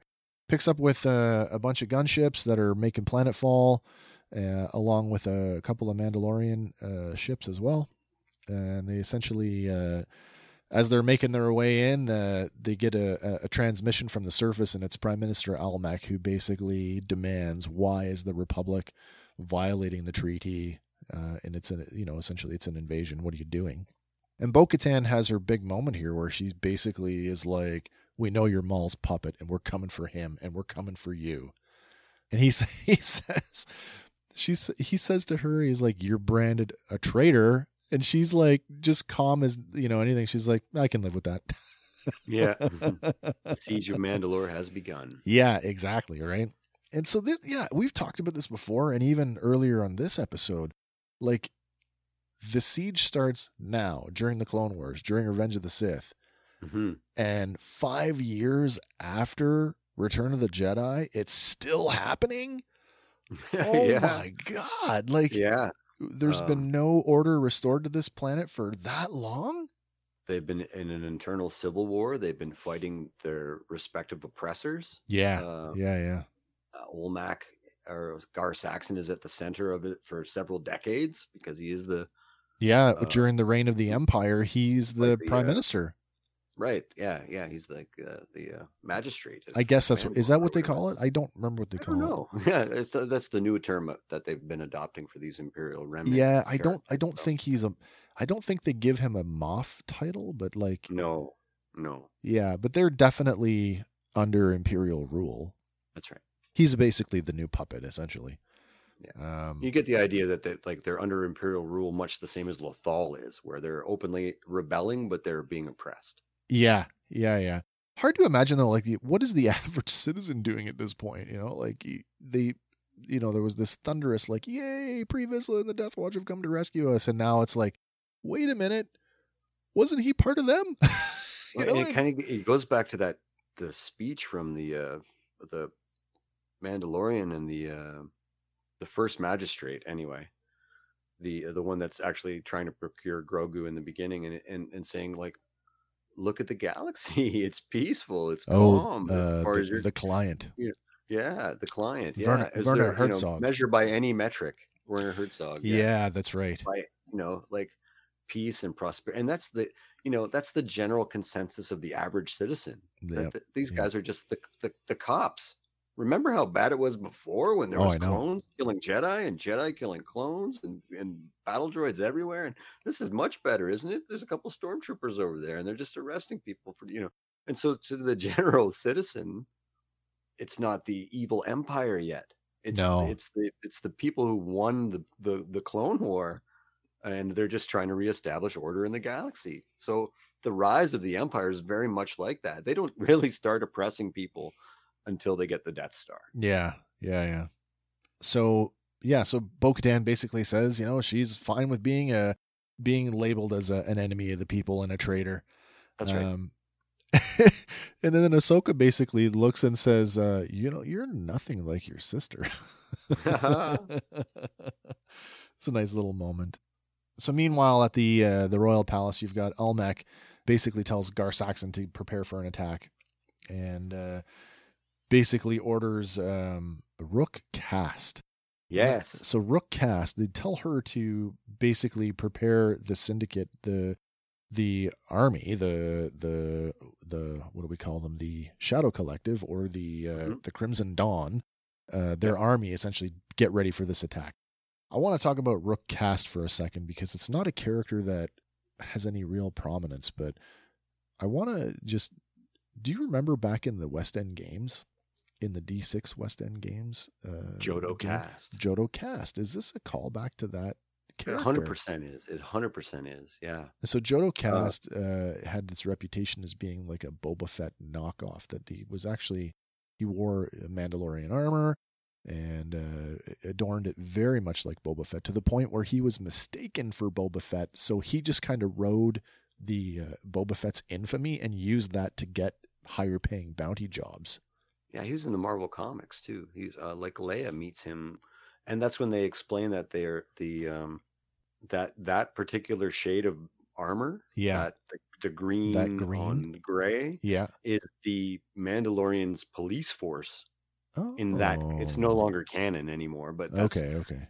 all these members that Leia meets when she goes to Mandalore are all dressed exactly like Boba Fett. The armor is identical. Okay. The colors are identical. Well, And even still, like And look that at emblem with the little the flower or the the wheat leaf. that- Yeah. right, that's on all their armor as well. Okay. And that's the it's, it doesn't have the little F below it for Fett, but that's the insignia of the Mandalorian police, super police or whatever. Okay. Yeah, yeah. yeah. Almost like the protectors that we see in yeah. Rebels. Yeah. Yeah. Yeah. So that is, that's a deep cut into uh you know there there haven't been a lot of deep like we're back in the lore right Yeah, so that is yeah. a deep cut and it, it it it's uh she has to be that guy's ancestor. I would think so. I mean, right? Yeah she comes well before him. it's one of those names where like you know if you didn't know it's just a name. But like to us it's like wait a minute where have i heard that yeah before? yeah. It's a it's a flare in the sky. It is yeah. So and then again you see almec dressed and he's now wearing mandalorian armor and like we Yep. mentioned before like does it not eerily look like boba fett's armor? It's green uh, there's some gold trim but like the the highlights are sort of they're in the same places where they are on boba fett's armor yeah absolutely so you got to wonder if there is a ceremonial uh, sort of quality to that that paint scheme, or is it representative of you know a ranking thing? yeah they subtly canonize things it's hard to tell what what they It is. mean by them But certainly, all Al Almec's armor is way more visually striking than say the the super commandos with their red and black and their horns and That's stuff. right. yeah yeah Yeah, so uh, they go to prepare for the invasion, and uh, Saxon cautions Almec and says, "You know, it's been a long time since we've been involved in a fight like this. Are we ready for this?" And of course, he kind of basically thinks that they are. And then uh, we get the uh, the invasion itself, and so they basically there's this really cool sequence where the the gunships are sort of making their way, uh, making planetfall, and uh, the super commandos are rising up to meet them and it's like this force of like these mandalorians all on jetpacks and Yeah. they start they the there's this incoming barrage of missiles and at first I didn't realize it until you see the commandos actually flying out that it's oh it's actually their the missiles off their jetpacks. Yes. And gunships start falling out of the sky and so now it becomes this like oh crap we're we're in it. So clones are deploying out on jetpacks and Bo-Katan and and her Nite Owls are are joining the fight. And uh, Rex says I'm sorry I didn't bring one of these for you. And Ahsoka's like it's okay I don't need one. And then Yeah. you know very much we talked about that sort of you know hopeful Ahsoka and childlike Ahsoka how she was like characterized early on in the series. And you get a you get a glimpse of that when she turns to Rex and she's like I'll race you to the surface yep. And out the door she goes and basically leaps from from ship to ship to Mandalorian taking out Mandalorians along or super commandos along the way uh, in order to get to the to the surface. And has this big you know uh, what is it? The superhero landing? She gets like the big soup the Iron Man landing on the on the loading uh, on the Yeah. the yeah. the the platform as the Yeah, rest of the the commandos kind of come in and and uh, f- they f- square up with her and they start pushing their way into the city. So Bo-Katan shows up with uh, Ursa Wren and uh, they secure the the dock and they leave Ursa Sabine's mom uh, in charge of just securing that area and everybody pushes in. And the uh, the plan is that they're going to split up.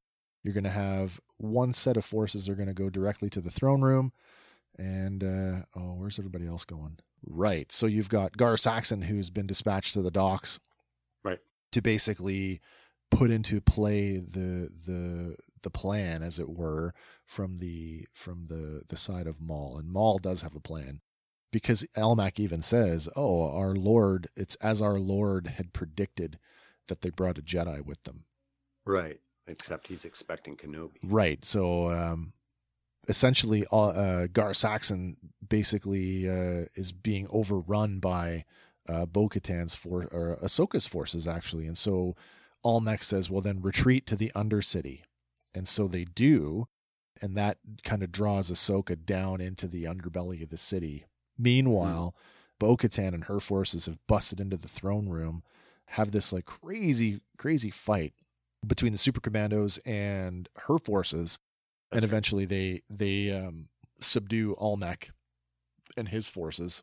I want to talk a minute here about one of the big inconsistencies that I've noticed between the things that we saw regarding Mandalorian armor uh, in the Mandalorian versus what we saw in uh, the Clone Wars, and it's it's interesting that you know it's it's really a minor thing, but it's kind of funny how how much emphasis the Mandalorian put on the durability of of Beskar armor and what it can take, and how we see you know Din Djarin essentially you know be the bullet magnet in several Right. several episodes, right? And and he just keeps going.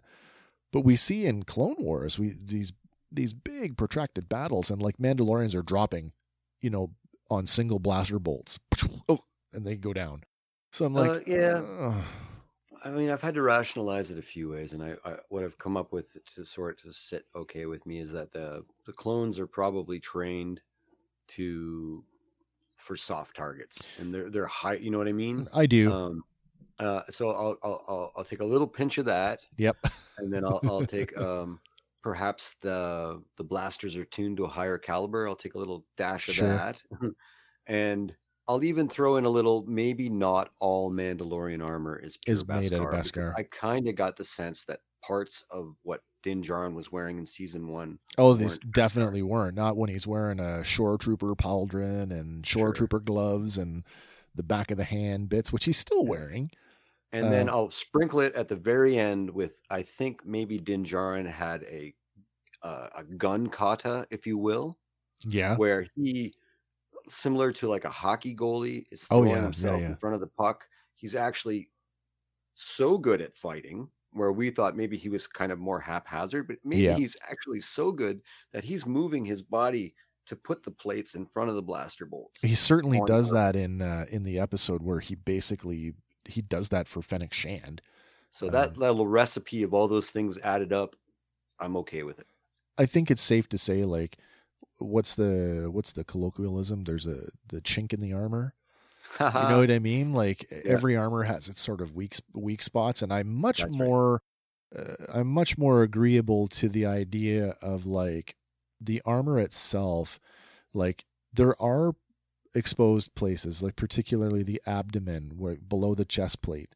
Because Mhm. if you if you put an armor plate there, you've basically taken away the flexibility of the person to move within it. So, you know, if, right. if you're if you're hitting gut shots, you know, all the time, and I can buy into it. It just seems so bizarre, like having just watched The Mandalorian, where it's like ting ting ting ting. well literally a star destroyer going. blast does not destroy Well, a beskar spear There you go, right? So you know so um, you know it's it could be stretching it but and even I'm surprised that you know, conversely, we see Bo-Katan and all of the the Mandalorian, the Death Watch, uh, and even the Super Commandos have these little energy shields on their gauntlets that they're using quite Yeah. quite adeptly. We don't Yeah. see any of that in the Mandalorian. Like they no, com- they've completely abandoned it. It's very true, but perhaps it's because the Mandalorian weapons are tuned to a higher A different, frequency. yeah, it's entirely possible. You know what I mean? Yeah, Like, yeah. Perhaps if you've got better armor, you're certainly going to develop better weapons. Yeah. So we have this whole thing play out where we've got Almec in the throne room now subdued, and we've got Ahsoka and her clones basically chasing Gar Saxon into the underbelly of the city. But that kind of oh, it sets up Ahsoka for the uh it's a trap. Um, Mm. but it's kind of too late and because of the the the being underneath the city you get that typical oh we can't we can't radio her because there's interference for whatever reason but the super commandos are basically able to play you know, are able to cat and mouse her and her forces enough to lead her into a sort of an intersection where you know suddenly she's surrounded on all sides by a bunch of super commandos right. and uh, there's really nothing left for her to do but kind of you know it's that do or die moment and then as the camera pans around we can see you know one chamber or one one tunnel is kind of empty and then we see from the shadow we see that that figure kind of walk in and it's it's Oh, Maul. yeah.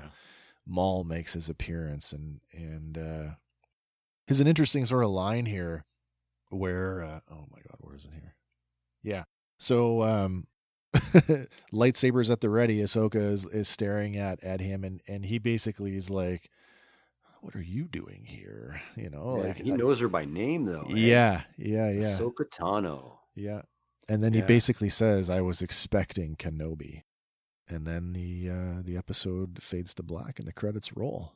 And uh, Man.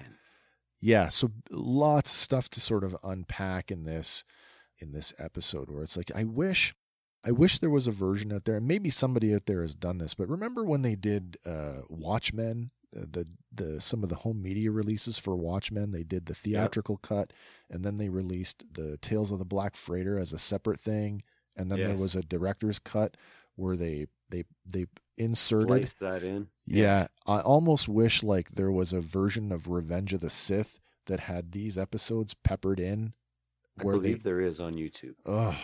I'll If do a there is- little. Uh, I'll do a little searchy job when we get off Yeah. there, and I'll, I'll I'll send it to you if I can find Yeah, it. But I'll I've do- seen something very similar. If not the entire thing cut together like that, at least those scenes worked in yeah, to that five or ten minutes. So that there's a whole lot to unpack in that. I mean, uh, we came together today to talk about one particular episode, and in, and in doing so, we had to basically talk about uh, eight other episodes just to get here. And I think Yeah, if we hadn't have done that, it wouldn't have the same like oomph that it does No, knowing no. all of these things, especially you know, given Ahsoka's, uh, it's it's a sm- short moment that uh, hangar scene, but if you don't understand what she went through, being Right. put on trial, and you know, sticking to her convictions about I'm not going to take the fall for something that I didn't do, and she's like, nobody believes me, and you're the only one who does. But she knows, like Anakin alone does not have the influence with the council to affect the outcome of anything that would happen to her. So she takes it on herself to go on the run, and that really sets her moral conviction. You know, to right up to the point we see her in the Mandalorian, and even the addendum to Rebels. that's right, where she is. You know, we we talked about it in the Mandalorian. I am is, no Jedi. Right. Is she or is she not a Jedi at this point? And I I think we kind of we agreed that, you know, at the point that we see her in the Mandalorian, she's come back to, you know, the the tenets of the Jedi and and What it means to for her to be a Jedi. that's right. Sure. Without Singular. Right. without g- digging in and and going back to the whole like dogmatic, you know, you can't do this, you can't do that. And really- certainly in terms of there no, not being a, a Jedi order for her to have to refer back to, that she's No, that's right. very self aware that she is one of the last. That's remaining Jedi. So I mean, she she has a you know uh, an opportunity to sort of cling to her her own values and her own sense of morality, and basically carve out what she feels it means to be a Jedi. Yeah, and I feel like in the next episode there's a little more to unpack um, regarding the actual Order sixty six. Yeah, in terms of its origins, and we we get a we. I mean, we certainly we get the movie, and we know what it is, and it That's was right. just a word that Palpatine said to Cody on a thing, and but you you really get those episodes, and we'll save it for next time. But uh, those episodes with with Tup uh, uh, CT five three five eight, and uh, with fives, That's right. you get you get to understand what what Order sixty six is, and that it's a defective inhibitor chip Yeah. and and that it's an implant and it, it starts and we, we're going to definitely need to unpack that to give the the listener the the full depth of how how deep order 66 goes Yeah, because like there's I can't remember what season it's in, but there's is it fives? Oh, it's Echo. I think we went through this before. It's Echo that basically unearthed the uh the idea that there was a the inhibitor chip and that there was something potentially sinister going on there. And, and of course Yeah. he's essentially silenced for that. Because you can't have that getting out. No and they both and there's this whole thing where ahsoka is you know trying to uh is it, well she's uh involved in that like uh, trying to help the clones and anakin and you know they're all trying to help these clones who were ostensibly from the outside lost their minds Yeah, yeah. I mean, because I mean the the shock value of you know your loyal troops, which are loyal to a fault, suddenly are you know murderous. Like, why are they? Why are they turning on me? exactly You know. So it's important to to really understand why that's happening, and and you, it comes up later. Like you see, I wondered, you know, when you see the reaction that Rex goes through, and you see him struggling with that. I wondered if because Co- Cody, who arguably you get the sense, at least from Revenge of the Sith, I got a sense that Cody and Obi Wan were closer than what we saw them portrayed throughout the the series. But he didn't Yeah. struggle one iota. Like, okay, yep, will do. When the order No. is given, he's like, "Yep, okay." Like, I think that a lot of it. Uh, so, I think a lot of what, and we'll get into it eventually too. I don't want to say it, uh, but I think a lot of it is is Rex getting stuck in the the wording of Order sixty six, yeah, and because he's fighting the fact that on a technicality she's no longer a Jedi, right. and I think that's where the brainworm is in that moment. Oh, maybe. I don't think he's resisting so much the fact that he's trying not to kill Ahsoka Tano, his friend. yeah, I think he's trying to rationalize that the order might not include her maybe not. she's not a Jedi yet. Well, we could argue that a couple of different ways. anymore. really. Yeah. And We'll get there. I'm just going to play devil's advocate for a second, and I'm going to talk about uh, some other media where you have those um, those purge troopers who are kind of holdovers, uh, the last sort of batch of clones, and Mhm. how they end up uh, turning on the uh, Inquisitor because somebody invokes Order 66, and they basically see the Inquisitors as Jedi and kill them. yeah, and that's not the only time that's done. There's a No. uh, a Jedi after. Yeah, Uh, it's in it's in the Marvel comics, and the Jedi uh, is essentially being overwhelmed by uh, some other Force wielders and clones, yeah, and yells order 66 to them and they immediately turn on their the, the force wielders that they're with Yeah. and manage to escape so it's still part of the clone programming even like you could ostensibly just walk up and say it to a clone and Yeah. trigger them again it's like a and so uh, actually we have a I, I i shouldn't say we she gets mad at me sometimes but i have a joke here at home sure. i'll look at the dog and i'll look at her uh, my wife and i'll say Oh no. dog, order 66 Get her. It never happens. Oh, that's funny. But Lauren like hates it. I can see why. Yeah. Well, folks, there you have it. That is our uh, look back at uh, Old Friends Not Forgotten and a whole lot of other content as well. So, if you guys want to get caught up uh, in the in the week between now and our next episode, all I would say is remember go back to uh, Clone Wars season five, start at the episode Eminence, and watch until the end of the season, and then you'll be just as informed uh, as we are uh, right now, and it'll Yeah, really. even if you watched five, six, and seven straight through, you'd be caught up because the uh, the stuff that we're about to talk about with Tup is the beginning Yeah. of season six. Yeah, essentially, yeah.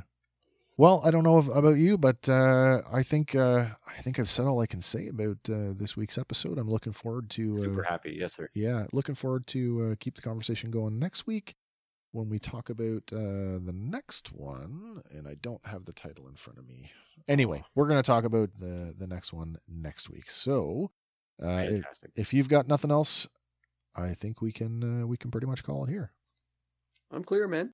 All right. Well, thanks again, everybody, for uh, tuning in and uh, sticking with us uh, throughout our uh, not only our Fandalorian review series, but uh, thanks for joining us for uh, Order 66 as we uh, continue to review uh, the final uh, four part uh, arc of season seven of the Clone Wars. And until next week, do it. Do it. Do it. Hey guys, thanks for listening to Fandom Power. Be sure to like us on Facebook and follow us on Instagram and Twitter. Stay tuned for our next episode where we'll be talking about another one of your favorite fandoms. Fandom Power is a Sawcast production.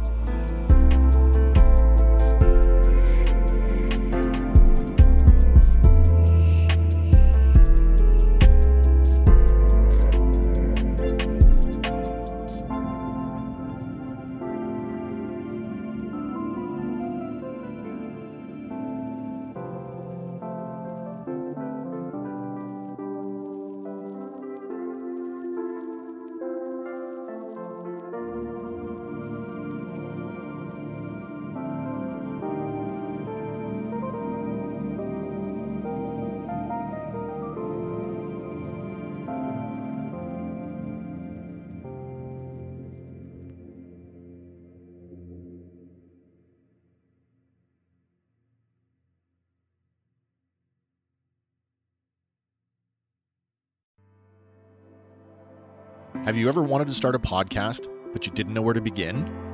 Maybe you'd like to try podcasting without having to invest in any recording equipment. Do you have an idea for a show, but you're not sure how to develop it? Let Sawcast Productions take care of all of that so you can focus on what it is you want to say. Sawcast Productions offers podcasting solutions ranging from recording and basic editing to fully produced episodes complete with all the audio embellishments of a broadcast quality show. And when your show is ready, Sawcast Productions can distribute it too. Contact us online today. So, what do you want to say?